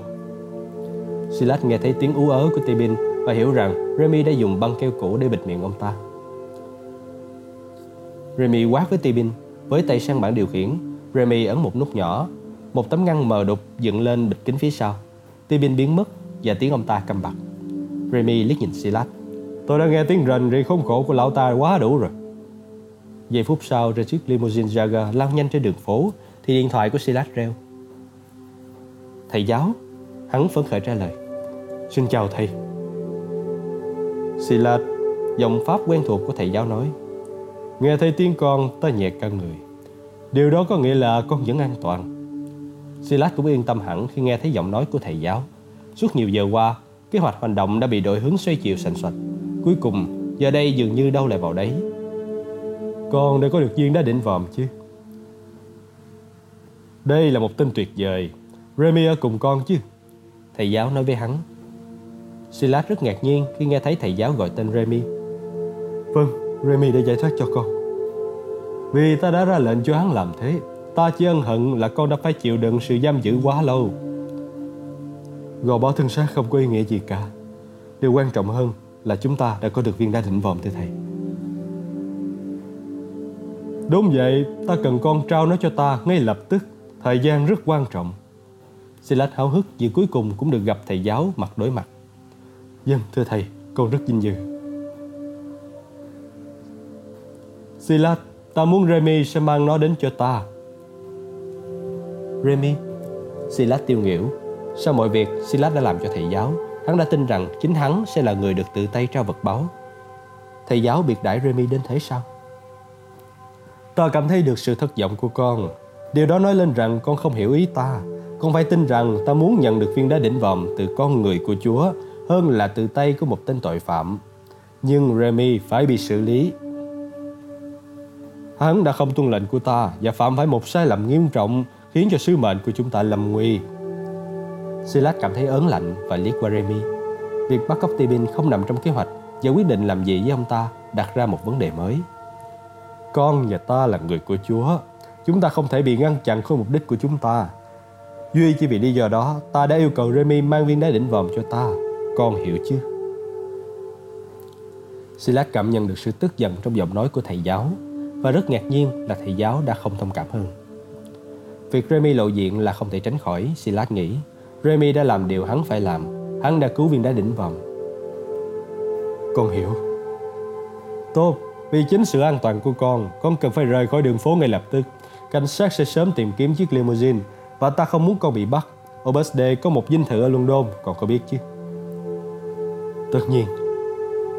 Con con được chào đón ở đó chứ. Với tư cách là một đạo hữu. Hãy đi đến đó và ra khỏi tầm ngắm. Ta sẽ gọi cho con ngay khi ta có được viên đá định vọng và giải quyết được vấn đề hiện nay của ta. Thầy, thầy đang ở London chứ? Hãy làm như ta dặn và mọi việc sẽ tốt đẹp. Dân thưa thầy. Thầy giáo trút một tiếng thở dài, như thể điều mà thầy phải làm bây giờ là rất đáng tiếc. Đã đến lúc ta nói chuyện với Remy. Silas đưa máy cho Remy. Hắn cảm thấy đây có thể là cuộc điện đàm cuối cùng của Remy. Jeremy cầm lấy điện thoại, y biết tên thầy tu tội nghiệp gì hôm này không hề biết số phận nào đang đợi hắn sau khi hắn đã hết phận sự. Thầy giáo đã lợi dụng ngươi, Silas và giám mục của ngươi chỉ là một con tốt.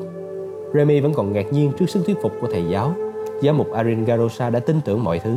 Ông đã mù quáng bởi chính sự liều lĩnh tuyệt vọng của mình.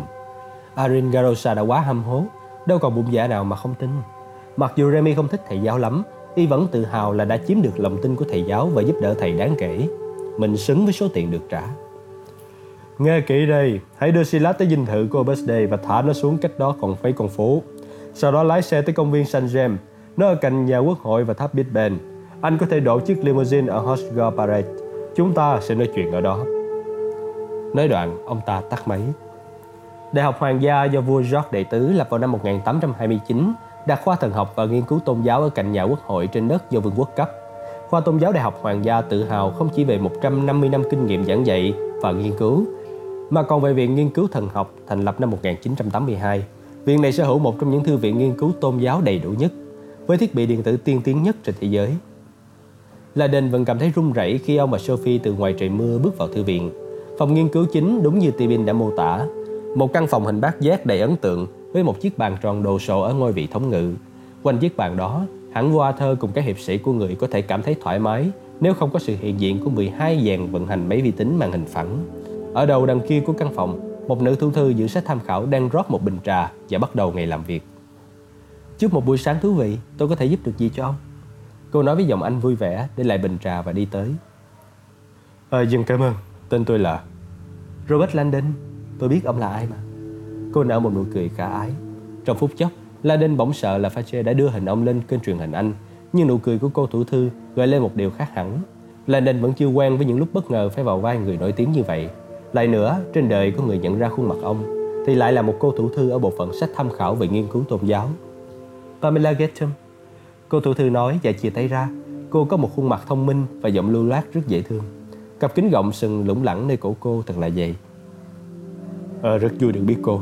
Đây là bạn của tôi, Sophie Neville. Hai người phụ nữ chào nhau và Gretchen ngay lập tức chuyển sang London. Tôi không biết là ông đến. Cả chúng tôi cũng không biết. Nếu không quá phiền hà, cô có thể tìm giúp chúng tôi một vài thông tin được không? Gretchen có vẻ phân vân.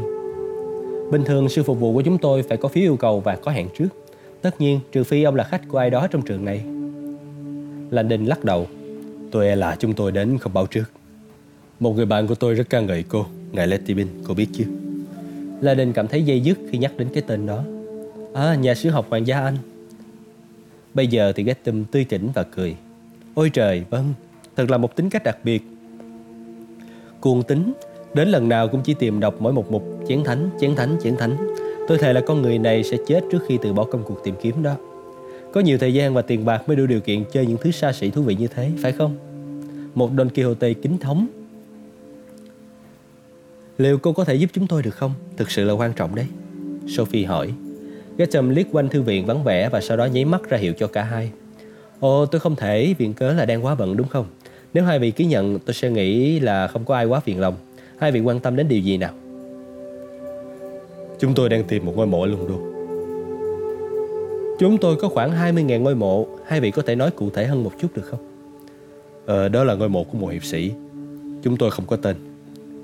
Một hiệp sĩ, điều đó sẽ khoanh hẹp phạm vi một cách đáng kể. Bớt chung chung đi nhiều. Chúng tôi không có nhiều thông tin về hiệp sĩ mà chúng tôi đang tìm kiếm, nhưng đây là điều chúng tôi biết. Sophie nói, cô đưa ra một mảnh giấy, trên đó cô chỉ chép hai câu đầu của bài thơ. Không muốn đưa toàn bộ bài thơ cho một người ngoài cuộc, Landon và Sophie quyết định chỉ đưa ra hai câu đầu, những câu xác định thân nhân chàng. Mật mã phân khoảnh Sophie gọi nó như thế. Khi một cơ quan tình báo bắt được một mã số chứa những dữ liệu nhạy cảm Mỗi nhân viên mật mã sẽ làm việc trên một phân đoạn riêng rẽ. Theo cách này, không một người giải mật mã nào có thể đọc chiếm được trọn thông điệp giải mã. Trong trường hợp này, sự phòng xa có lẽ là thái quá. Ngay cả nếu người thủ thư này xem được toàn bộ bài thơ Xác định được ngôi mộ của người hiệp sĩ và biết được quả cầu bị mất tích là cái gì Thì thông tin cũng sẽ vô dụng vì không có hợp mật mã. Gretchen cảm thấy một vẻ rốt ráo trong mắt vị học giả Mỹ nổi tiếng này. Như thể việc nhanh chóng tìm ra ngôi mộ là một vấn đề có tầm quan trọng sống còn đối với ông. Người phụ nữ mắt xanh đi cùng ông cũng có vẻ lo âu. Bối rối, Gresham đeo kính lên và xem kỹ bản giấy họ vừa đưa cho cô. Ở London yên nghỉ một hiệp sĩ được giáo hoàng mai táng. Kết quả công sức chàng chuốt lấy cơn thịnh nộ thần thánh. Cô liếc nhìn những vị khách của mình. Đây là cái gì? Một kiểu bới rác tìm vàng của Harvard hả? Tiếng cười của Landon nghe gượng gạo. Ờ, đại loại như thế. Getham ngừng lời, cảm thấy cô chưa hiểu được toàn bộ câu chuyện. Mặc dù thế, trí tò mò của Getham bị kích thích và cô thấy mình suy nghĩ rất lung lay về bài thơ. Theo như bài thơ, một hiệp sĩ đã làm điều gì đó khiến Chúa phật ý, tuy nhiên là một giáo hoàng đã có hảo tâm chôn cất chàng ở London. Landon gật đầu. Nó có gợi ý gì cho cô hay không? Tức thời thì chưa, nhưng ta hãy xem những gì có thể có được trong cơ sở dữ liệu đã. Trong hai tập kỷ qua, Viện nghiên cứu về thần học của hệ thống của Đại học Hoàng gia đã sử dụng phần mềm nhận mật chữ bằng quang học với các thiết bị dịch ngôn ngữ để số hóa và lập danh mục một bộ sưu tập văn bản khổng lồ từ điểm bách khoa về tôn giáo, tiêu sử tôn giáo, thánh thư bằng hàng tá ngôn ngữ, lịch sử, thư tín của tòa thánh Vatican. Nhật ký của các giáo sĩ, bất cứ những gì được coi là viết về tâm linh con người. Vì bộ sưu tập đồ sộ này giờ đây ở dưới dạng bit và byte thay vì trên các trang giấy, nên các dữ liệu có thể truy nhập dễ hơn trước rất nhiều. Ngồi vào một dàn vận hành máy vi tính, Gatham nhìn mẫu giấy và bắt đầu đánh chữ. Để bắt đầu, ta sẽ đi thẳng đến tổng mục lục với một vài từ khóa hiển nhiên và xem điều gì xảy ra nào. Gatham đánh mấy từ London, hiệp sĩ, giáo hoàng. Khi ấn vào nút tìm kiếm, cô có thể cảm thấy tiếng ro ro của mấy vi tính lớn ở tầng dưới đang quét hình dữ liệu với tốc độ 500 MB một giây. Tôi đang yêu cầu hệ thống này chỉ ra cho chúng ta bất kỳ văn bản nào chứa đựng tất cả ba từ khóa vừa rồi. Sẽ ra nhiều văn bản hơn ta muốn, nhưng đó là một căn cứ tốt để bắt đầu. Màn hình đã hiển thị những truy cập đầu tiên. Tranh vẽ giáo hoàng, bộ sưu tập chân dung của ngài Joshua Renon, nhà xuất bản trường đại học London. Getham lúc lắc đầu. Rõ ràng không phải cái ông đang tìm kiếm rồi. Cô chuyển sang cái thu được tiếp theo. Một lần nữa, cô lại lắc đầu. Hệ thống tiếp tục vận hành và những truy cập được hiển thị nhanh hơn bình thường. Hàng tá văn bản xuất hiện. Nhiều trong số đó đề cập đến nhà văn Anh thế kỷ thứ 18, Alexander Pope, tác giả của những tập thơ chống tôn giáo, nhảy chất tráng ca, trong đó nói rất nhiều đến các hiệp sĩ và luận nôn. Gresham lướt nhanh qua các con số dưới đáy màn hình. Máy tính này, bằng cách tính toán số lượng những truy cập hiện có và đem nhân lên với số phần trăm của cơ sở dữ liệu còn chưa được tìm kiếm, sẽ cung cấp một ước đoán sơ bộ về số lượng thông tin có thể tìm thấy. Sự thăm dò đặc biệt này có vẻ như sẽ cho một lượng dữ liệu lớn kinh khủng. Ước tính tổng số những truy cập là 2.692. Chúng ta cần lọc bớt các thông số đi nữa. Đây là toàn bộ thông tin các vị có về ngôi mộ, không có gì khác nữa sao? là đình liếc sang Sophie Neville vẻ phân vân. Đây không phải là cuộc bớ rác tìm vàng. Getham cảm thấy thế. Cô đã nghe người ta xì xào về trải nghiệm của Robert Landon ở Roma năm ngoái. Người Mỹ này được phép tiếp cận thư viện kính cổng cao tường nhất trên trái đất, phòng lưu trữ bí mật Vatican. Cô tự hỏi không biết Landon đã lượm được loại bí mật nào trong đó và liệu cuộc săn tìm vô vọng hiện nay của ông về một ngôi mộ bí mật ở London có thể liên quan tới thông tin ông lượm được trong tòa thánh Vatican hay không. Gresham là một thủ thư có đủ thâm niên để biết rằng lý do chung nhất khiến mọi người đến London để tìm các hiệp sĩ đó là chiến thánh. Gresham mỉm cười và chỉnh lại kính. Ông là bạn của Letty Bin, ông đang ở nước Anh và đang tìm kiếm một hiệp sĩ. Tôi chỉ có thể giả định là ông đang tìm kiếm chiến thánh. Landon và Sophie giật mình nhìn nhau. Gresham cười. Các bạn của tôi ơi, thư viện này là một cơ sở cho những người tìm kiếm chén thánh. Letty Bin cũng nằm trong số đó. Tôi ước sao mình được một xi lên cho mỗi lần giúp dò về Rose, Mary Magdalene, Sanrio, Merovingian, Thư viện Sion, vân vân và vân vân. Ai nấy đều thích chuyện âm mưu. Tôi cần thêm thông tin nữa. Trong yên lặng, Gresham cảm thấy ý muốn giữ bí mật của hai vị khách đang nhanh chóng bị lấn át bởi nỗi háo hức sớm có được kết quả. Đây, đây là những thứ mà chúng tôi biết. Sophie Neville bật ra, mượn một cây bút của Landon. Cô viết hai dòng trên mẫu giấy và đưa nó cho Gresham. Người kiếm tìm trái cầu lẽ ra phải ở trên mộ chàng. Nó nói về da thịt hồng và tử cung mang hạt giống. Gettin mỉm cười. Chén thánh thực vậy, cô nghĩ. Nhận thấy đoạn nhắc đến hồng và tử cung mang hạt giống. Tôi có thể giúp được các vị đấy. Tôi có thể hỏi bài thơ này có nguồn gốc từ đâu không? Và tại sao các vị lại tìm kiếm quả cầu? Cô có thể hỏi. Nhưng đó là câu chuyện dài mà chúng tôi thì lại có rất ít thời gian. Nghe có vẻ như là cách nói lịch sự của câu đừng trỏ vào việc của người khác. Chúng tôi sẽ mang ơn cô mãi mãi Pamela nếu cô tìm được hiệp sĩ này là ai và được chôn cất ở đâu. Tốt lắm. Gatham nói lại quay ra máy đánh chữ trên máy tính. Tôi sẽ tiếp tục hợp tác nếu đây là một vấn đề liên quan đến chén thánh. Chúng ta nên tham khảo chéo đối chiếu với những từ khóa về chén thánh. Tôi sẽ thêm một tham số cận kề và bỏ đi phần tiêu đề rườm ra. Như vậy sẽ hạn chế những truy cập của chúng ta xuống mức chỉ còn trong trường hợp từ khóa văn bản ở gần một từ liên quan đến chén thánh. Việc này sẽ mất bao lâu? Sophie hỏi. Một vài trăm terabyte với nhiều đường tham chiếu chéo. Chỉ tầm 15 phút thôi. Laden và Sophie không nói gì, nhưng Gatom cảm nhận thấy khoảng thời gian này có vẻ như dài vô tận đối với họ. Uống trà nhé. Letty bean bao giờ cũng khoái trà của tôi.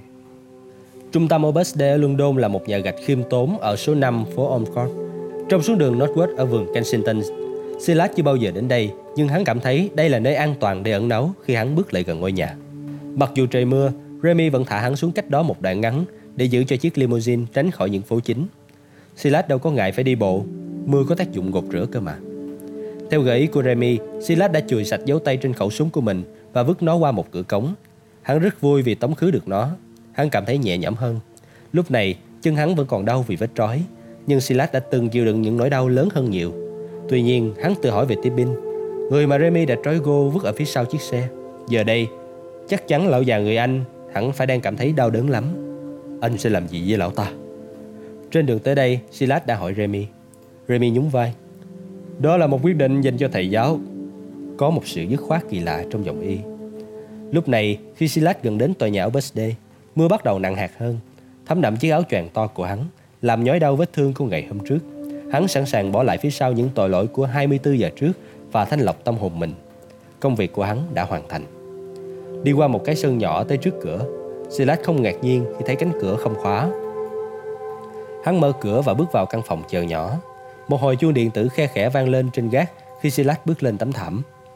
Chuông báo là một nét chung của những sảnh kiểu này, nơi có những người cư ngụ hầu như suốt ngày cầu nguyện ở trong phòng. Silas có thể nghe thấy tiếng đi lại trên các sàn gỗ kêu có két.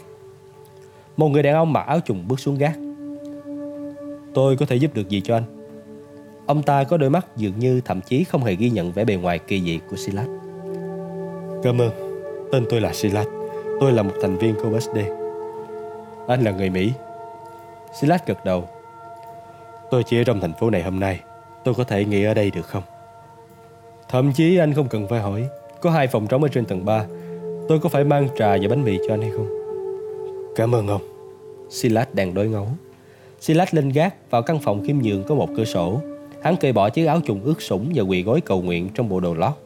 Hắn nghe thấy chủ nhân đi lên và đặt một cái khay bên ngoài cửa phòng. Silas thôi cầu nguyện, dùng bữa, đặt mình xuống và chìm vào giấc ngủ. Dưới đó ba tầng, điện thoại vang lên. Thành viên OBSD đã đón tiếp Silas trả lời điện thoại. Đây là cảnh sát London, chúng tôi đang tìm một thầy tu bạch tạng. Chúng tôi được tin báo rằng hắn ta có thể đang ở đó. Ông có trông thấy hắn hay không? Thành viên OBSD giật mình. Vâng, anh ta đang ở đây. Có gì đó không ổn sao?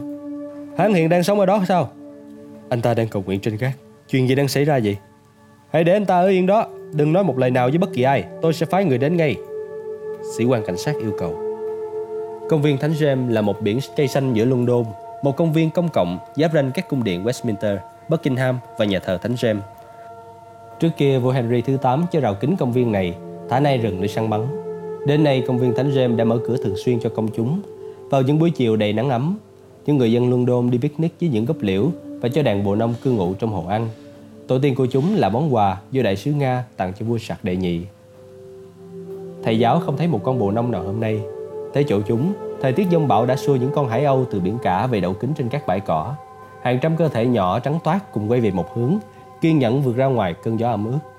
Bất chấp màn sương sớm, công viên vẫn bày ra trước mắt quan cảnh tráng lệ của nhà nghị viện và tháp Big Ben. Phóng mắt qua những bãi cỏ thoai thoải, qua hồ thả vịt và những bóng liễu rủ thước tha thầy giáo có thể thấy những chấp nhọn của tòa nhà có chứa phần mộ của những chàng hiệp sĩ. Lý do hoàn hảo khiến ông ta thuyết phục được Remy đến nơi này. Khi thầy giáo lại gần cửa trước bên phía ghế hành khách của chiếc limousine đang đổ, Remy nhòi người sang mở cửa.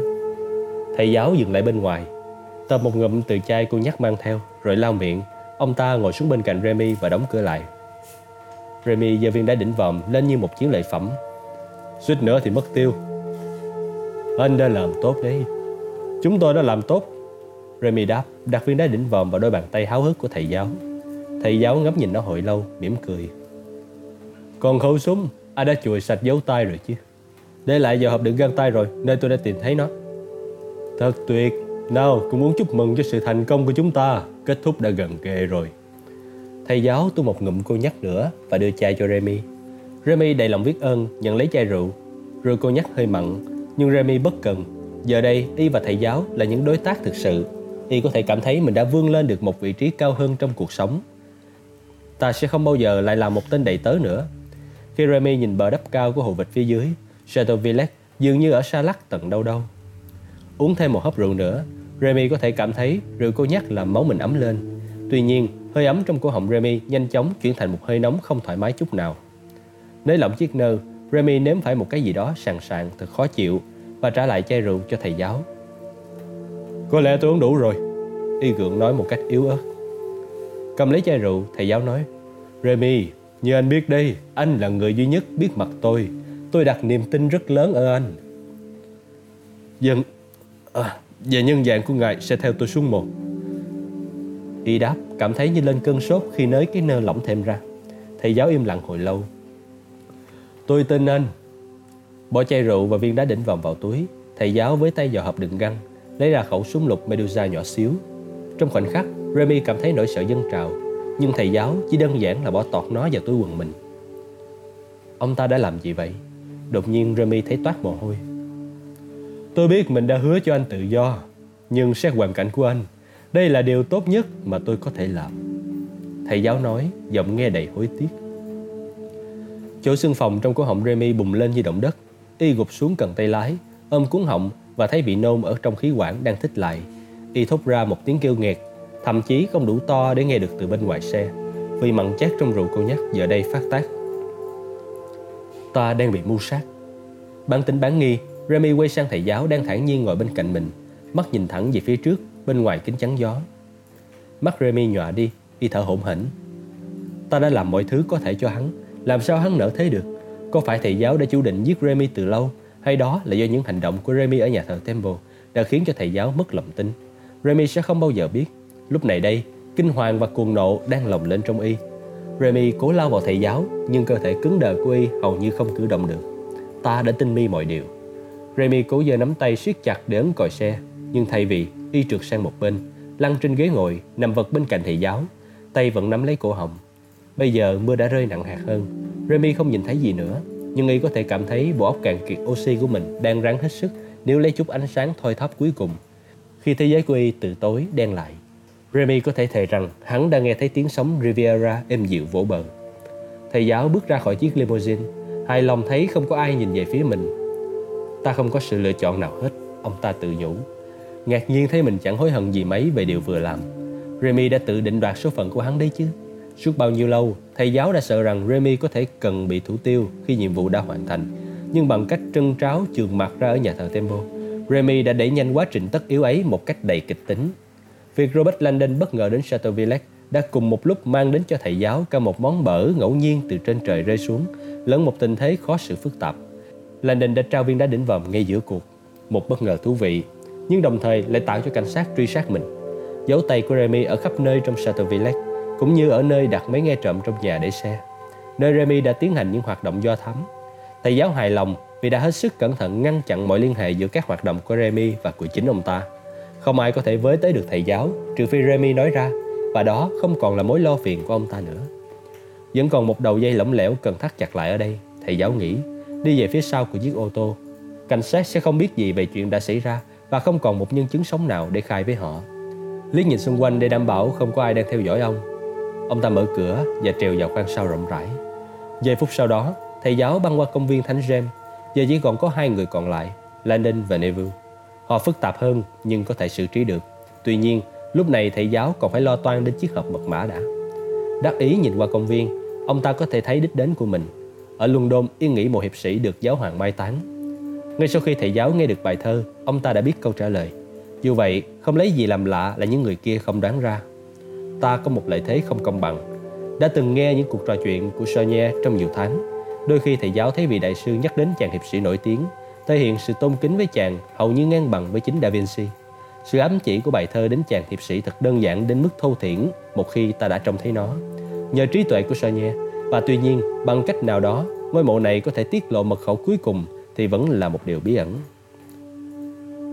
Người kiếm tìm trái cầu lẽ ra phải ở trên mộ chàng. Thầy giáo mơ hồ nhớ lại những tấm ảnh chụp ngôi mộ nổi tiếng và đặc biệt là những hình nét nổi bật của nó. Một quả cầu đẹp, hình cầu lớn gắn trên mộ to gần bằng chính ngôi mộ. Sự hiện diện của quả cầu dường như làm thầy giáo vừa phấn khởi lại vừa bối rối. Một mặt, nó như một cây cột mốc chỉ đường, nhưng theo bài thơ, cây miếng thiếu trong trò chấp hình lại là một quả cầu lẽ ra phải ở trên mộ chàng, chứ không phải là cái đã có sẵn ở đó. Thầy giáo tính xem xét ngôi mộ kỹ hơn để tìm câu trả lời. Mưa trở nên nặng hạt hơn. Thầy giáo đút viên đá đỉnh vòm sâu vào trong túi áo bên phải của mình để tránh cho nó khỏi bị ướt. Ông ta để khẩu súng lục Medusa nhỏ xíu trong túi bên trái, không thể trông thấy được. Vài phút, ông ta bước vào nơi tôn nghiêm yên tĩnh của tòa nhà 900 năm tuổi nguy nga nhất London. Đúng lúc thầy giáo bước ra khỏi cơn mưa, thì giám mục Arin Garosa bước vào trong mưa. Trên đường băng ướt mưa ở phi trường Biggin Hills, Arin Garosa chui ra từ chiếc máy bay chật hẹp, khép chặt chiếc áo thầy tu để tránh ướt lạnh. Ông đã hy vọng được đại úy Fache đón. Thay vào đó là một sĩ quan cảnh sát người Anh trẻ tuổi với một cây ô. Giám mục Arin Garosa phải không ạ? À? Đại úy Fache phải đi nên ông ấy yêu cầu tôi chăm sóc ông. Ông ta gợi ý tôi nên đưa ông đến Scotland Yard. Ông ấy nghĩ đó sẽ là nơi an toàn nhất. An toàn nhất? Arin Garosa nhìn xuống cái cặp nặng đầy trái phiếu của Vatican ghi chặt trong tay. Ông hầu như đã quên. Ờ, dân, cảm ơn anh. Arin Garosa trèo vào chiếc xe cảnh sát, tự hỏi Silas có thể ở đâu. Vài phút sau đó, máy quét hình của cảnh sát lạo xạo cho câu trả lời. Số 5 Ormcourt. Arin Garosa nhận ra địa chỉ này ngay lập tức. Trung tâm Obasde ở London. Ông quay sang phía người lái xe. Cho tôi đến ngay chỗ đó. Landon không rời mắt khỏi màn hình máy vi tính kể từ khi cuộc tìm kiếm bắt đầu. 5 phút, cả hai truy cập. Cả hai đều không phù hợp. Ông bắt đầu lo lắng. Pamela Getham ở phòng bên cạnh đang chuẩn bị đồ uống nóng. Laden và Sophie hỏi xin cà phê đi kèm với thứ trà mà Gatham mời. Và từ tiếng bíp của lò vi sóng trong phòng bên, Laden ngờ rằng yêu cầu của họ sẽ được đáp ứng bằng thứ cà phê hỏa tan. Cuối cùng, máy tính reo lên hân hoan. Nghe như ông đã có được một cuộc truy cập nữa. Tiêu đề là gì? Gettin gọi với sang từ phòng kế bên. Landon nhìn màn hình. Ngụ ngôn về chiến thánh trong văn học thời Trung Cổ.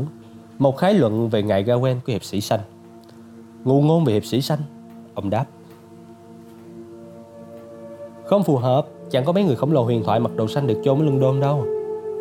Ladin và Sophie kiên nhẫn ngồi trước màn hình và đợi qua hai kết quả khác còn đáng ngờ hơn. Tuy nhiên, khi máy vi tính lại reng lên, món quà thật bất ngờ. Opera của Wagner sao? Sophie hỏi. Có vẻ là một sự kết hợp lạ kỳ. Wagner là một hiệp sĩ phải không? Không, nhưng ông ta là thành viên hội tam điểm nổi tiếng, cùng với Mozart, Beethoven, Shakespeare, Gershwin, Houdini và Disney. Có nhiều tập sách viết về mối quan hệ giữa những thành viên hội tam điểm và các hiệp sĩ Templar, Tứ vị Sion và Chiến Thánh. Tôi muốn xem cái đó. Làm thế nào để xem được toàn văn? Landon đáp cảm thấy một tình tiết đột ngột. Ông không cần cả bài đâu. Ấn vào tiêu đề siêu văn bản, máy vi tính sẽ hiện ra các truy cập từ khóa của ông cùng với những monoreflog và triple postlock là văn cảnh. Landon không hiểu cô nói gì nhưng vẫn tiếp tục nhấn chuột. Một cửa sổ mới xuất hiện. Hiệp sĩ huyền thoại tên là Pasiphan, cuộc đi tìm chiến thánh ẩn dụ đều còn chưa ngã ngủ. Dàn nhạc giao hưởng London năm 1855 Rebecca tuyển tập ca kịch của Pop Mộ của Wagner ở Brest, nước Đức Landon thất vọng Mặc dù vậy, ông vẫn ngạc nhiên vì thấy hệ thống rất dễ sử dụng những từ khóa có văn cảnh đủ để nhắc ông rằng vở opera Parsifal của Wagner là để tôn vinh Mary Magdalene và dòng máu của Jesus Christ. Qua câu chuyện một chàng hiệp sĩ trẻ đi tìm chân lý.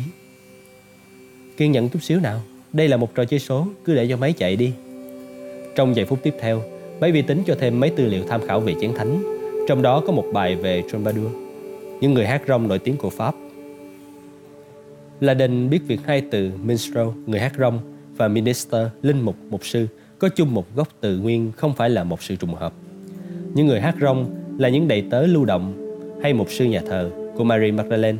Họ dùng âm nhạc để truyền bá câu chuyện về tính nữ thiên liêng trong quần chúng. Cho đến tận ngày nay, những người hát rong vẫn ca ngợi phẩm hạnh của công nương của chúng ta. Một giai nhân bí ẩn mà họ nguyện mãi mãi phụng thờ. Hăm hở, la nên kiểm tra nhưng không thấy gì. Máy tính lại ren, Hiệp sĩ, lưu manh, giáo hoàng và hình sao năm cánh lịch sử của chén thánh qua bộ bài Tây. Chẳng có gì lạ lạ, một số từ khóa của chúng ta trùng tên với những quân bài lẻ. Ông vẫn lấy con chuột để kích vào một đường siêu kết nối liên văn bản. Tôi không chắc liệu ông cô có đề cập tới nó khi cô chơi bài tarot với cụ không.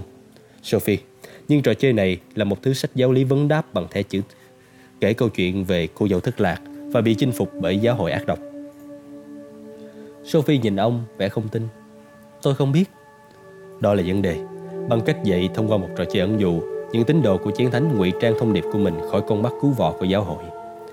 Landon thường tự hỏi bằng cách nào mà nhiều người chơi bài hiện đại lại suy ra được rằng những bộ bốn hoa của họ, bích, cơ, tép, rô là những biểu tượng có liên quan đến chén thánh, bắt nguồn trực tiếp từ bộ bốn trong bài Tarot gươm, ly, vương trượng và hình sao năm cánh.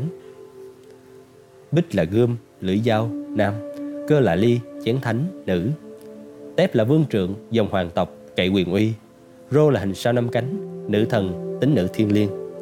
4 phút sau, khi Landon bắt đầu cảm thấy sợ rằng họ sẽ không tìm thấy cái mà họ đến để tìm, thì máy tính lại đưa ra kết quả khác, trọng lực của thiên tài.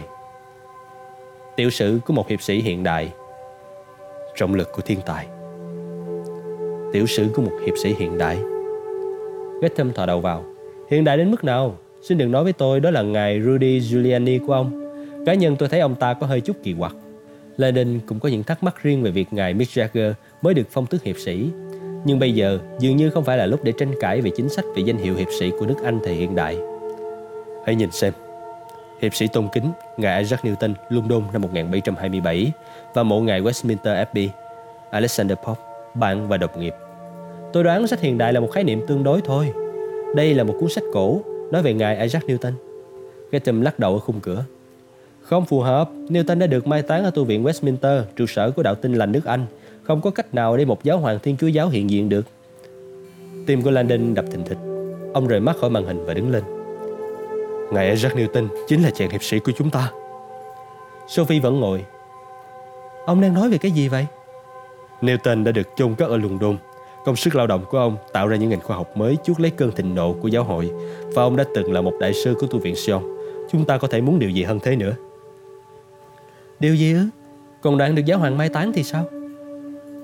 Cô nghe đấy chứ Getham Newton không hề được mai táng bên một giáo hoàng thiên chúa giáo Lenin với lấy con chuột Có ai nói là một giáo hoàng thiên chúa giáo đâu Ông kích vào chữ pop qua đường siêu kết nối Và thông tin đầy đủ hiện ra Đám tang của ngài Isaac Newton với sự tham gia của các vị vua và quý tộc dưới sự chủ trì bởi Alexander Pope và đồng nghiệp, người đã cất lời ca tụng xúc động trước khi rắc đất lên mộ. Landon nhìn sang Sophie, lượt truy cập thứ hai đã cho chúng ta chữ Pope chính xác. Ông dừng lại. Ở London, ý nghĩ một hiệp sĩ được Pop mai táng. Sophie đứng lặng sững sờ. Jacques Chonier, bậc thầy về chữ nghĩa nước đôi, đã lại chứng tỏ một lần nữa rằng ông là một người thông minh dễ sợ. Pop là họ của Alexander và cũng có nghĩa là giáo hoàng. Chính sự đồng âm khác nghĩa này đã gây bối rối lầm lẫn trong việc diễn giải câu thơ đầu tiên từ đầu đến giờ. Silas choàng tỉnh giấc. Hắn không rõ cái gì đã đánh thức hắn hoặc hắn đã ngủ bao lâu rồi. Phải chăng mình đang mơ? Ngồi dậy trên chiếc chiếu rơm, hắn lắng nghe tiếng thở nhẹ nhàng của sảnh chính ngôi nhà ở bsd. Sự im lặng chỉ bị quấy động bởi tiếng lầm rầm khe khẽ của ai đó đang cầu nguyện trong một phòng bên dưới. Đó là những âm thanh thân thuộc và có thể an ủi hắn. Tuy nhiên, hắn cảm thấy một sự cảnh giác đột ngột và bất ngờ. Đứng dậy, chỉ mặc nguyên bộ đồ lót, Silas bước tới cửa sổ. Ban nãy mình có bị bám theo không? Cái sân phía dưới vắng teo, hệt như hắn đã thấy nó khi vào đây. Hắn lắng nghe, tịch lặng. Vậy tại sao mình lại lo lắng? Đã từ lâu, Silas đã học cách tin vào trực giác của mình. Trực giác đã giữ mạng sống cho hắn khi còn là một đứa trẻ trên đường phố Marseille trước khi bị bỏ tù. Trước khi hắn được sinh ra một lần nữa nhờ bàn tay của giám mục Arin Garosa. Ngó ra cửa sổ, giờ hắn nhìn thấy lờ mờ dáng nét của một chiếc xe hơi qua hàng rào. Trên nóc xe là một cái còi cảnh sát, một tấm ván gỗ kêu cót két ở hành lang, chốt cửa chuyển động. Silas phản ứng theo bản năng, di chuyển qua căn phòng và dừng lại ngay sau cánh cửa khi nó bị sô mạnh và mở ra. Viên sĩ quan cảnh sát đầu tiên xông vào, lia khẩu súng từ trái sang phải vào chỗ có vẻ như một căn phòng trống không. Trước khi anh ta nhận ra Silas đang đứng đâu, Silas đã dùng vai xô cánh cửa rập mạnh vào viên cảnh sát thứ hai đang lao vào. Khi viên sĩ quan thứ nhất quay lại để bắn, Silas nhào người tóm lấy chân anh ta. Súng nổ, viên đạn về qua trên đầu Silas. Đúng lúc hắn vớ được ống chân viên sĩ quan, kéo mạnh và quật anh ta đập đầu xuống sàn nhà. Sĩ quan cảnh sát thứ hai loạn choạng đứng dậy trong khung cửa và Silas hít đầu gối vào háng anh ta, rồi bước qua cái thân hình đang quằn quại đó để lao ra sảnh lớn. Gần như trần truồng, Silas lao cái thân hình trắng trợt xuống cầu thang. Hắn biết mình đã bị phản, nhưng bởi ai? Khi hắn tới phòng chờ, nhiều sĩ quan cảnh sát khác đạp vào qua cửa trước. Silas quay sang hướng khác và lao sâu hơn vào đại sảnh. Lối vào dành cho phụ nữ. Mọi ngôi nhà của BSD đều có một cửa như thế này, ngoằn ngoèo theo những hành lang hẹp. Silas chạy xuyên một nhà bếp, vượt qua những người làm công hoảng hốt né tránh tên bạch tạng trần như nhộng trong khi hắn va phải bát đĩa và những đồ bạc, lao vào một hành lang tối gần phòng đun nước. Giờ thì hắn đã nhìn thấy cái cửa hắn tìm. Một ngọn đèn chỉ lối ra rờ mờ sáng ở cuối đường. Chạy hết tốc độ qua cửa ra ngoài trời mưa. Silas nhảy khỏi thềm nghỉ thấp, không nhìn thấy người cảnh sát từ đằng kia chạy tới. Khi nhận ra thì đã quá muộn. Hai người va vào nhau. Bả vai trần to rộng của Silas xô vào xương ức của người kia với sức mạnh nghiền nát. Hắn xô viên cảnh sát ngã ngửa trên vỉa hè, đè mạnh cả người lên anh ta. Khẩu súng của viên sĩ quan lách cách văng ra xa. Silas có thể nghe thấy nhiều người vừa chạy xuôi hành lang vừa kêu to. Lăn mình, hắn chập lấy khẩu súng bị rơi.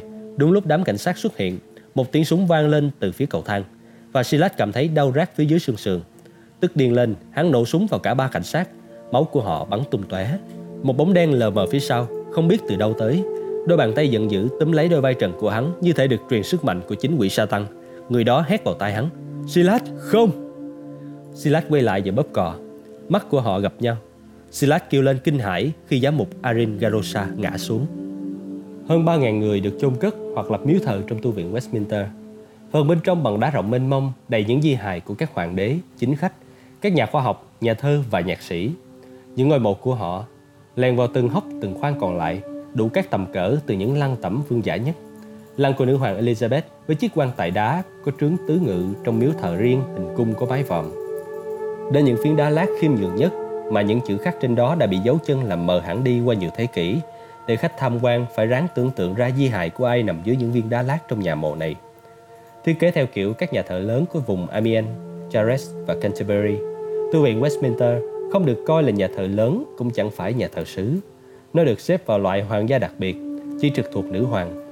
Từ khi lễ phong vương của William, người chinh phục được tổ chức tại đây vào dịp Giáng sinh năm 1066, thánh đường rực rỡ này đã chứng kiến một loạt bất tận các nghi lễ hoàng gia và các sự kiện quốc gia, từ việc phong thánh cho Edward cha rửa tội đến hôn lễ của hoàng tử Andrew và nàng Sarah Ferguson, tới những đám tang của vua Henry đệ ngũ, nữ hoàng Elizabeth đệ nhất và Diana, công chúa xứ Wales.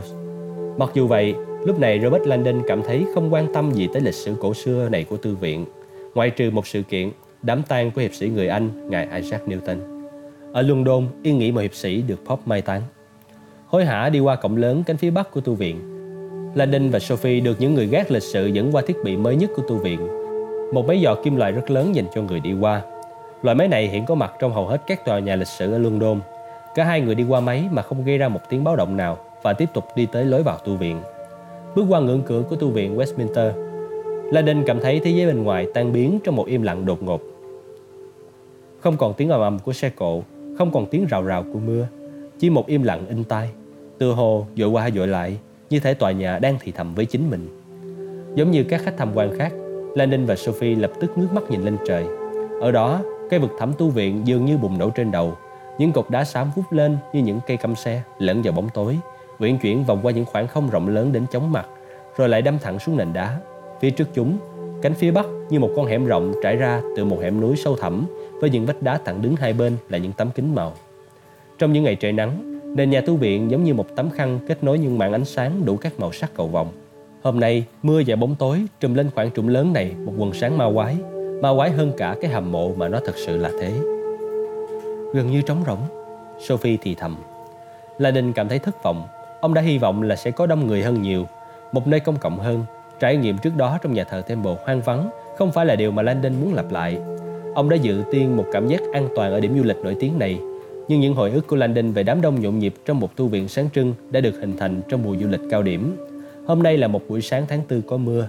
Thay vì những đám đông và ánh lung linh của kính màu, Landon chỉ thấy hàng mẫu sàn đá hoang vu cùng những hốc tối trống rỗng. Chúng ta đã qua được những cái máy giọt kim loại. Nếu có ai đó ở trong này thì cũng không thể có vũ khí được đâu. Landon vẫn cảm thấy phải thận trọng. Ông đã muốn có cảnh sát London đi cùng, nhưng Sophie sợ có người can dự vào nên tránh mọi tiếp xúc với nhà chức trách. Chúng ta cần lấy lại hộp mật mã, Sophie đã nhấn mạnh. Đó là chìa khóa cho tất cả mọi thứ. Tất nhiên, cô ấy đúng. Chìa khóa để cứu sống Led, Chìa khóa để tìm ra chiến thánh. Chìa khóa để khám phá ra ai đứng đằng sau vụ này. Khốn thay, cơ may duy nhất của họ để lấy lại viên đá đỉnh vòm dường như chỉ là ở đây và ngay bây giờ, tại ngôi mộ của Isaac Newton. Bất cứ ai giữ hộp mật mã sẽ phải tới ngôi mộ để giải mã đầu mối cuối cùng. Và nếu như họ vẫn chưa đến và đi khỏi thì Sophie và Landon chủ định sẽ ngăn chặn họ. Sải bước về phía bức tường bên trái để ra khỏi quảng trống. Họ đi vào một lối đi bên cạnh mờ tối sau một hàng cột vuông xây nửa chìm nửa nổi vào tường. Landon không sao xua nổi hình ảnh Letty Bin có lẽ đang bị trói chặt ở khoang sau chiếc limousine của chính mình. Dù kẻ ra lệnh giết những người đứng đầu tu viện Sion là ai, thì họ cũng sẽ không ngần ngại loại trừ những người khác chắn đường. Việc Tibin, một hiệp sĩ người Anh thời hiện đại, bị bắt làm con tin trong việc tìm kiếm người đồng hương của ông, ngài Isaac Newton, có vẻ như là một điều mỉa mai tàn nhẫn. Đi lối nào đây? Sophie nhìn quanh và hỏi. Ngôi mộ.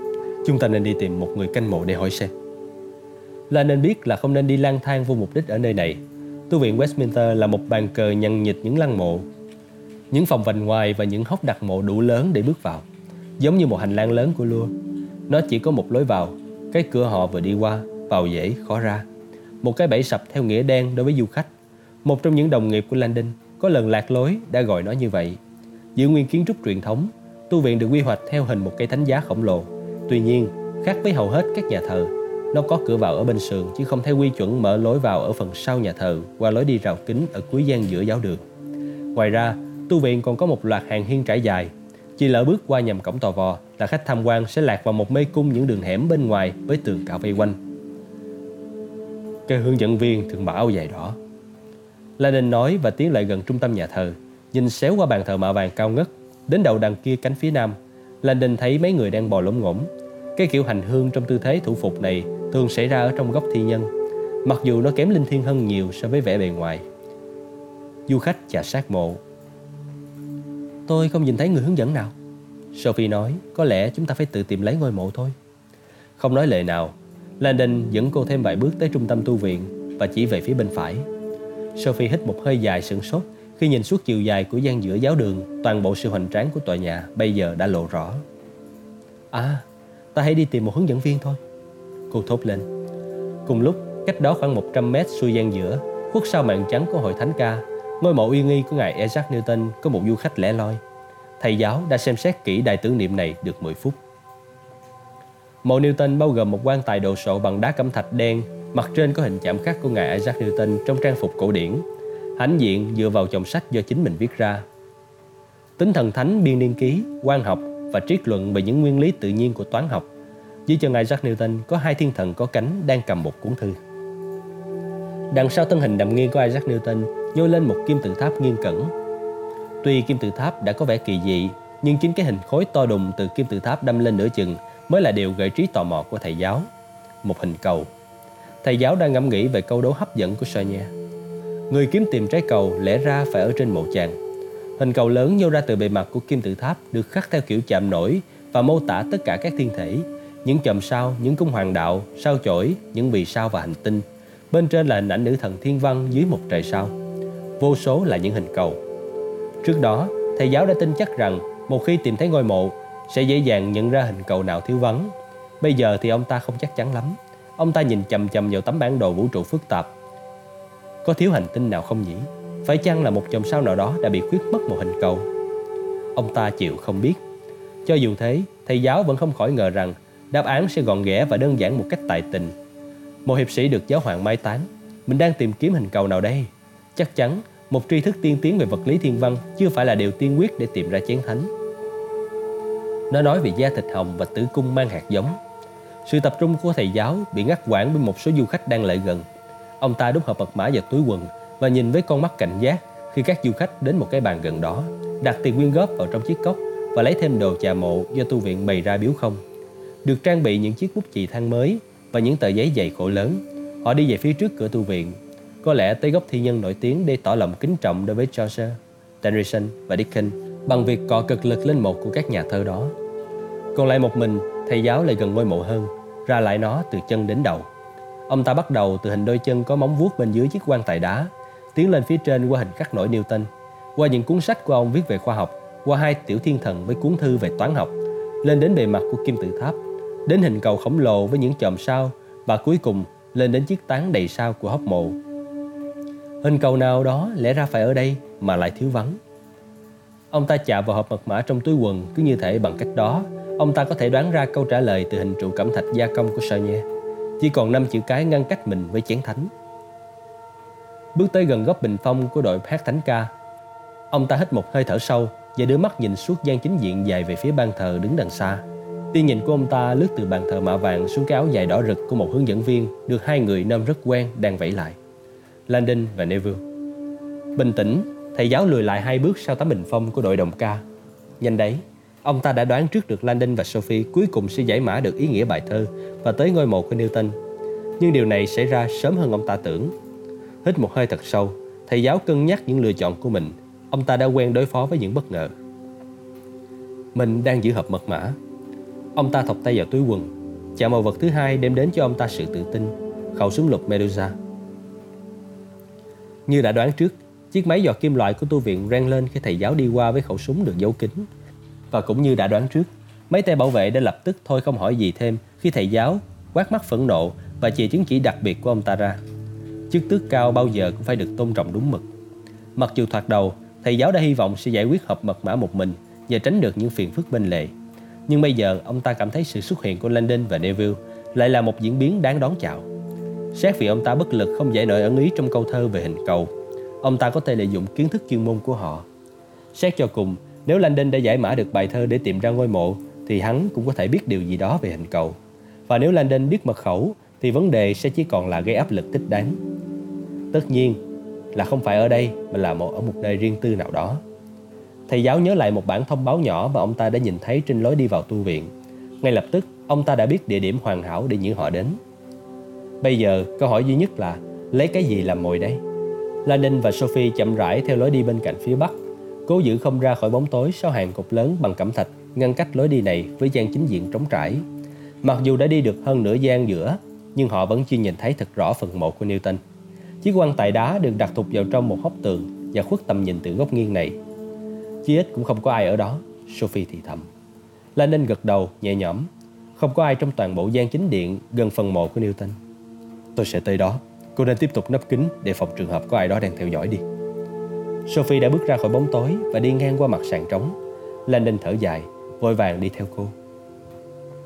Đi xéo qua gian chính điện lớn, Landon và Sophie vẫn im lặng trong khi phần mộ tinh xảo lộ ra mỗi lúc một thêm trêu ngươi. Một chiếc quan tài cẩm thạch đen, một bức tượng nằm của Newton, hai thiên thần có cánh, một kim tự tháp to đùng và một hình cầu lớn. Anh đã biết về điều này chưa? Sophie nói giọng ngỡ ngàng. Landon cũng ngạc nhiên lắc đầu. Những thứ này trông giống như những chòm sao được chạm trổ trên đó. Khi họ lại gần hốc mộ, là đình có cảm giác như đang chìm dần. Bao phủ ngôi mộ của Newton toàn là những hình cầu, những vì sao, những ngôi sao chổi, những hành tinh. Người kiếm tìm trái cầu lẽ ra phải ở trên mộ chàng. Khác nào bắt tìm một lá cỏ bị mất trên cả một sân gôn. Những thiên thể thiên văn học sao? Sao mà lắm thế? La câu mày Mối liên hệ duy nhất giữa các hành tinh và chén thánh mà Landon có thể tưởng tượng được là hình năm cánh của sao kim. Và trên đường tới nhà thờ Temple, ông đã thử mật khẩu sao kim rồi. Sophie tới thẳng chiếc quan tài đá, nhưng Landon lùi lại mấy bước trong khi vẫn để mắt quan sát tu viện xung quanh. Tính thần thánh, biên niên ký, quan học và triết luận về những nguyên lý tự nhiên của toán học. Anh có nhận ra gợi ý nào hay không? Nhưng nguyên lý toán học như tôi nhớ thì có cái gì đó liên quan đến lực hấp dẫn của các hành tinh. Những hành tinh này được thừa nhận là những hình cầu, nhưng dường như có một chút gượng ép. Còn những cung hoàng đạo thì sao? Lúc nãy anh nói đến cung sông Ngư và cung Bảo Bình có phải không? Ngày tận thế, kết thúc cung sông Ngư và bắt đầu cung Bảo Bình được coi là cái mốc lịch sử đánh dấu thời điểm mà tu viện Sion định công bố những tài liệu Sanrio ra với thế giới. Nhưng thiên niên kỷ mới đã đến và đi mà chẳng có gì xảy ra khi các sử gia hoang mang không biết khi nào thì sự thật sẽ đến. Xem ra có thể là kế hoạch tiết lộ sự thật của tu viện Sion liên quan đến dòng cuối cùng của bài thơ rồi. Nó nói về da thịt hồng và tử cung mang hạt giống. Là Đình cảm thấy rùng mình. Trước đó, ông đã không xem xét dòng thơ này theo cách như vậy. Anh đã nói với tôi trước đây rằng thời điểm tu viện Sion dự định sẽ tiết lộ sự thật về hoa hồng và tử cung mang hạt giống có mối liên hệ trực tiếp với vị trí của các hành tinh, những trái cầu. Landon gật đầu, cảm thấy những ý sơ khởi lờ mờ đang dần trở nên rõ nét. Mặc dù thế, trực giác dẫn mách ông rằng thiên văn học không phải là chìa khóa. Những đáp án trước đó của vị đại sư đều có ý nghĩa tượng trưng đầy sức thuyết phục. Mona Lisa, Madonna of the Rock, Sophia. Sức thuyết phục này dứt khoát không có trong khái niệm về những hành tinh hình cầu và các cung hoàng đạo. Cho tới giờ, Jacques Sonnier luôn chứng tỏ mình là một người viết mật mã rất tỉ mỉ và Landon buộc phải tin rằng mật khẩu cuối cùng của ông, năm chữ cái, sẽ mở ra bí mật tối hậu của tu viện Sion sẽ không chỉ phù hợp về mặt biểu tượng mà còn phải rõ ràng như pha lê. Nếu lời giải này có gì giống với những lời giải khác thì nó hẳn sẽ rành rành đến độ nhức nhối ngay khi nó mới hé lộ. Nhanh đây! Sophie tà hôn hỉnh, gắt ngang những suy nghĩ của Landon khi cô túm lấy cánh tay ông. Bằng vào nỗi sợ mà Landon cảm thấy qua bàn tay cô túm chặt, ông ngỡ là ai đó đang tiến lại gần. Nhưng khi ông quay lại phía Sophie, cô đang kinh hãi nhìn trân trân vào mặt quan tài cẩm thạch đen Ai đó, ai đó đã ở đây Cô thì thầm và chỉ vào một vết trên chiếc quan tài đá gần chân phải của Newton. Landon không hiểu được sự lo lắng của Sophie. Một du khách đã vô ý để lại một cái bút chỉ than chà mộ trên nắp quan tài đá gần chân Newton. Có gì đâu. Landon với tay định nhặt nó lên. Nhưng khi ông cúi mình về chiếc quan tài bằng đá thì ánh sáng chuyển dịch trên phiến đá cẩm thạch đen bóng và Landon như đông cứng lại. Ông chợt nhận ra tại sao Sophie lại sợ hãi. Ánh lên lờ mờ rất khó thấy trên nắp quan tài đá ở chỗ chân của Newton là một lời nhắn viết ngoạch ngoạc bằng bút chì than. Ta đang có tì binh, đi qua nhà nguyện. Theo lối ra phía nam tới khu vườn công cộng, La nên đọc hai lần, tim đập thình thình. Sophie quay lại và đưa mắt ra khắp gian chính diện. Mặc dù cảm thấy toàn thân rung lên khi nhìn thấy những dòng chữ đó, La Ninh tự nhủ đây chính là tin tốt lành. Lake vẫn còn sống. Còn có một hàm ý khác nữa ở đây, chúng cũng không biết mật khẩu. Ông thì thầm. Sophie gật đầu. Nếu không thì tội gì chúng phải bộc lộ sự hiện diện của mình. Có thể chúng muốn đổi lét lấy mật khẩu đấy. Khu vườn nằm bên ngoài những bức tường tu viện, một nơi rất đông đúc. Landon đã từng thăm khu vườn nổi tiếng của trường đại học thuộc tu viện. Một vườn cây ăn quả và thảo dược nhỏ còn lại từ những ngày các thầy tu trồng các phương thuốc dược liệu tự nhiên ở đây. Với những cây ăn quả sống lâu nhất ở nước Anh, khu vườn của trường đại học là một địa điểm nổi tiếng cho du khách tới thăm mà không phải vào trong tu viện. Tôi nghĩ chúng đề nghị ta ra bên ngoài là cách bày tỏ sự tin cậy. Như vậy để chúng ta cảm thấy an toàn. Sophie có vẻ ngờ vực. Ông muốn nói rằng ở bên ngoài, nơi không có mấy giọt kim loại sao? Landon cao mày, cô ấy có lý. Quay lại nhìn đăm đăm vào ngôi mộ đầy những hình cầu, là đình ước gì mình biết được chút gì về mật khẩu. Một cái gì đó làm vốn để đàm phán. Mình đã làm lết dính líu vào chuyện này và mình sẽ làm bất cứ điều gì nếu có cơ hội giúp đỡ ông ấy. Lời nhắn nói rằng phải đi qua nhà nguyện đến lối ra phía nam. Liệu chúng ta có thể nhìn thấy khu vườn từ lối ra này hay không? Bằng cách đó, chúng ta có thể đánh giá tình hình trước khi bước ra và phơi mình trước nguy hiểm. Đây là một ý hay. La Đình nhớ mang máng rằng nhà nguyện là một đại sảnh hình bát giác rộng lớn, nơi hội họp của nghị viện Anh trước khi có tòa nghị viện hiện đại. Đã nhiều năm rồi kể từ ngày ông tới đó, nhưng ông có nhớ nó ở đâu đó bên ngoài khu nhà tu kính. Lùi lại khỏi ngôi mộ vài bước, La Đinh nhìn quanh bức bình phong của đội hát thánh ca bên phải Ngang qua gian giữa tới phía đối diện Tới chỗ họ đã đi xuống Có một lối đi gần đó Với một bảng chỉ dẫn lớn Landon và Sophie chạy qua bên dưới bạn chỉ dẫn Quá nhanh nên không trông thấy lời thông báo nhỏ xin lỗi rằng khoảng đất nhỏ này đang bị đóng cửa để sửa chữa. Họ lập tức ra tới một cái sân có tường cao với mái mở qua đó có cơn mưa buổi sáng trút xuống. Phía trên họ, gió hú lên từng hồi qua khoảng mở ở mái như ai đó đang thổi qua miệng một cái chai. Đi vào con đường đi bộ hẹp thấp, mang theo chu vi cái sân, Laden cảm thấy nỗi bất an quen thuộc luôn luôn xâm chiếm ông trong những không gian bị bao kín. Những lối đi này được gọi là cloister. Và Landon bồn chồn nhận thấy những Loister đặc biệt này tỏ ra tương xứng với gốc Latin của chúng, claustrophobic, chứng sợ nơi khép kín. Tập trung tâm trí tiến thẳng về phía cuối đường hầm, Landon theo những biên chỉ dẫn để tới nhà nguyện. Lúc này, chỉ mưa lất phất và lối đi bộ thì lạnh và ẩm với những cơn gió tạt mưa qua bức tường dài có cột là nguồn ánh sáng duy nhất cho hàng hiên. Một cặp khác chạy ngược lại qua họ, vội vã trốn khỏi thời tiết mỗi lúc một xấu hơn. Các hàng hiên lúc này trông vắng ngắt. Phải thừa nhận đây là khu ích hấp dẫn nhất của tu viện trong mưa gió. Xuôi theo hàng hiên phía đông khoảng 40 mét, bên trái họ hiện ra một cổng tò vò, mở lối vào một hành lang khác. Mặc dù đây là lối vào mà họ đang tìm, nhưng chỗ này lại bị phong tỏa với một dây hoa lá chăn ngang và một bản chỉ dẫn trông khá chính quy. Dãy hành lang dài vắng ngắt bên kia dây trắng ngổn ngang những dàn giáo và những mảnh vải vứt vương vải. Ngay bên kia dây trắng, La Đinh có thể nhìn thấy lối vào phòng chén bánh thánh và nhà thờ thánh phép ở bên phải và bên trái. Tuy nhiên, lối vào nhà nguyện lại khá xa, ở tận cuối hành lang dài. Thậm chí từ đây, La Đinh vẫn có thể nhìn thấy cái cửa gỗ nặng nề được mở rộng và nội thất hình bát giác thênh thang tắm trong thứ ánh sáng tự nhiên xám xám tràn vào từ những cửa sổ lớn nhìn ra vườn đại học. Đi qua nhà nguyện, theo lối ra phía nam, tới khu vườn công cộng. Chúng ta vừa rời khỏi hàng nghiêng phía đông, vậy lối ra phía nam tới khu vườn, hẳn phải qua đó và ở bên phải. Sophie đã bước qua đống đồ và đi tiếp về phía trước. Khi họ rảo bước đi xuôi theo hành lang tối om, tiếng mưa gió từ hàng hiên trống nhỏ dần đằng sau họ. Nhà nguyện là một thứ công trình vệ tinh, một nhà phụ không cố định ở cuối hành lang dài để đảm bảo sự bí mật của những cuộc họp nghị viện ở đó.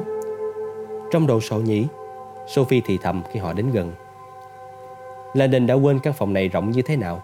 Thậm chí từ bên ngoài lối vào, ông có thể nhìn vượt qua khoảng rộng của nền nhà tới những cửa sổ hùng vĩ ở cạnh xa hình bát giác, cao tới 5 tầng đến tận trần hình vòm. Chắc chắn từ đây họ có thể nhìn rất rõ ra khu vườn. Bước qua ngưỡng cửa, Cả Landon và Sophie phải nheo mắt lại. Sau những hàng hiên tăm tối, nhà nguyện tự như một nhà dưỡng bệnh bằng ánh sáng mặt trời. Họ tiến sâu vào trong 3-4 mét, tìm bức tường phía nam cho đến khi họ nhận ra rằng cái cửa mà họ đã được hứa hẹn không có ở đó. Họ đang đứng ở một ngõ cụt khổng lồ.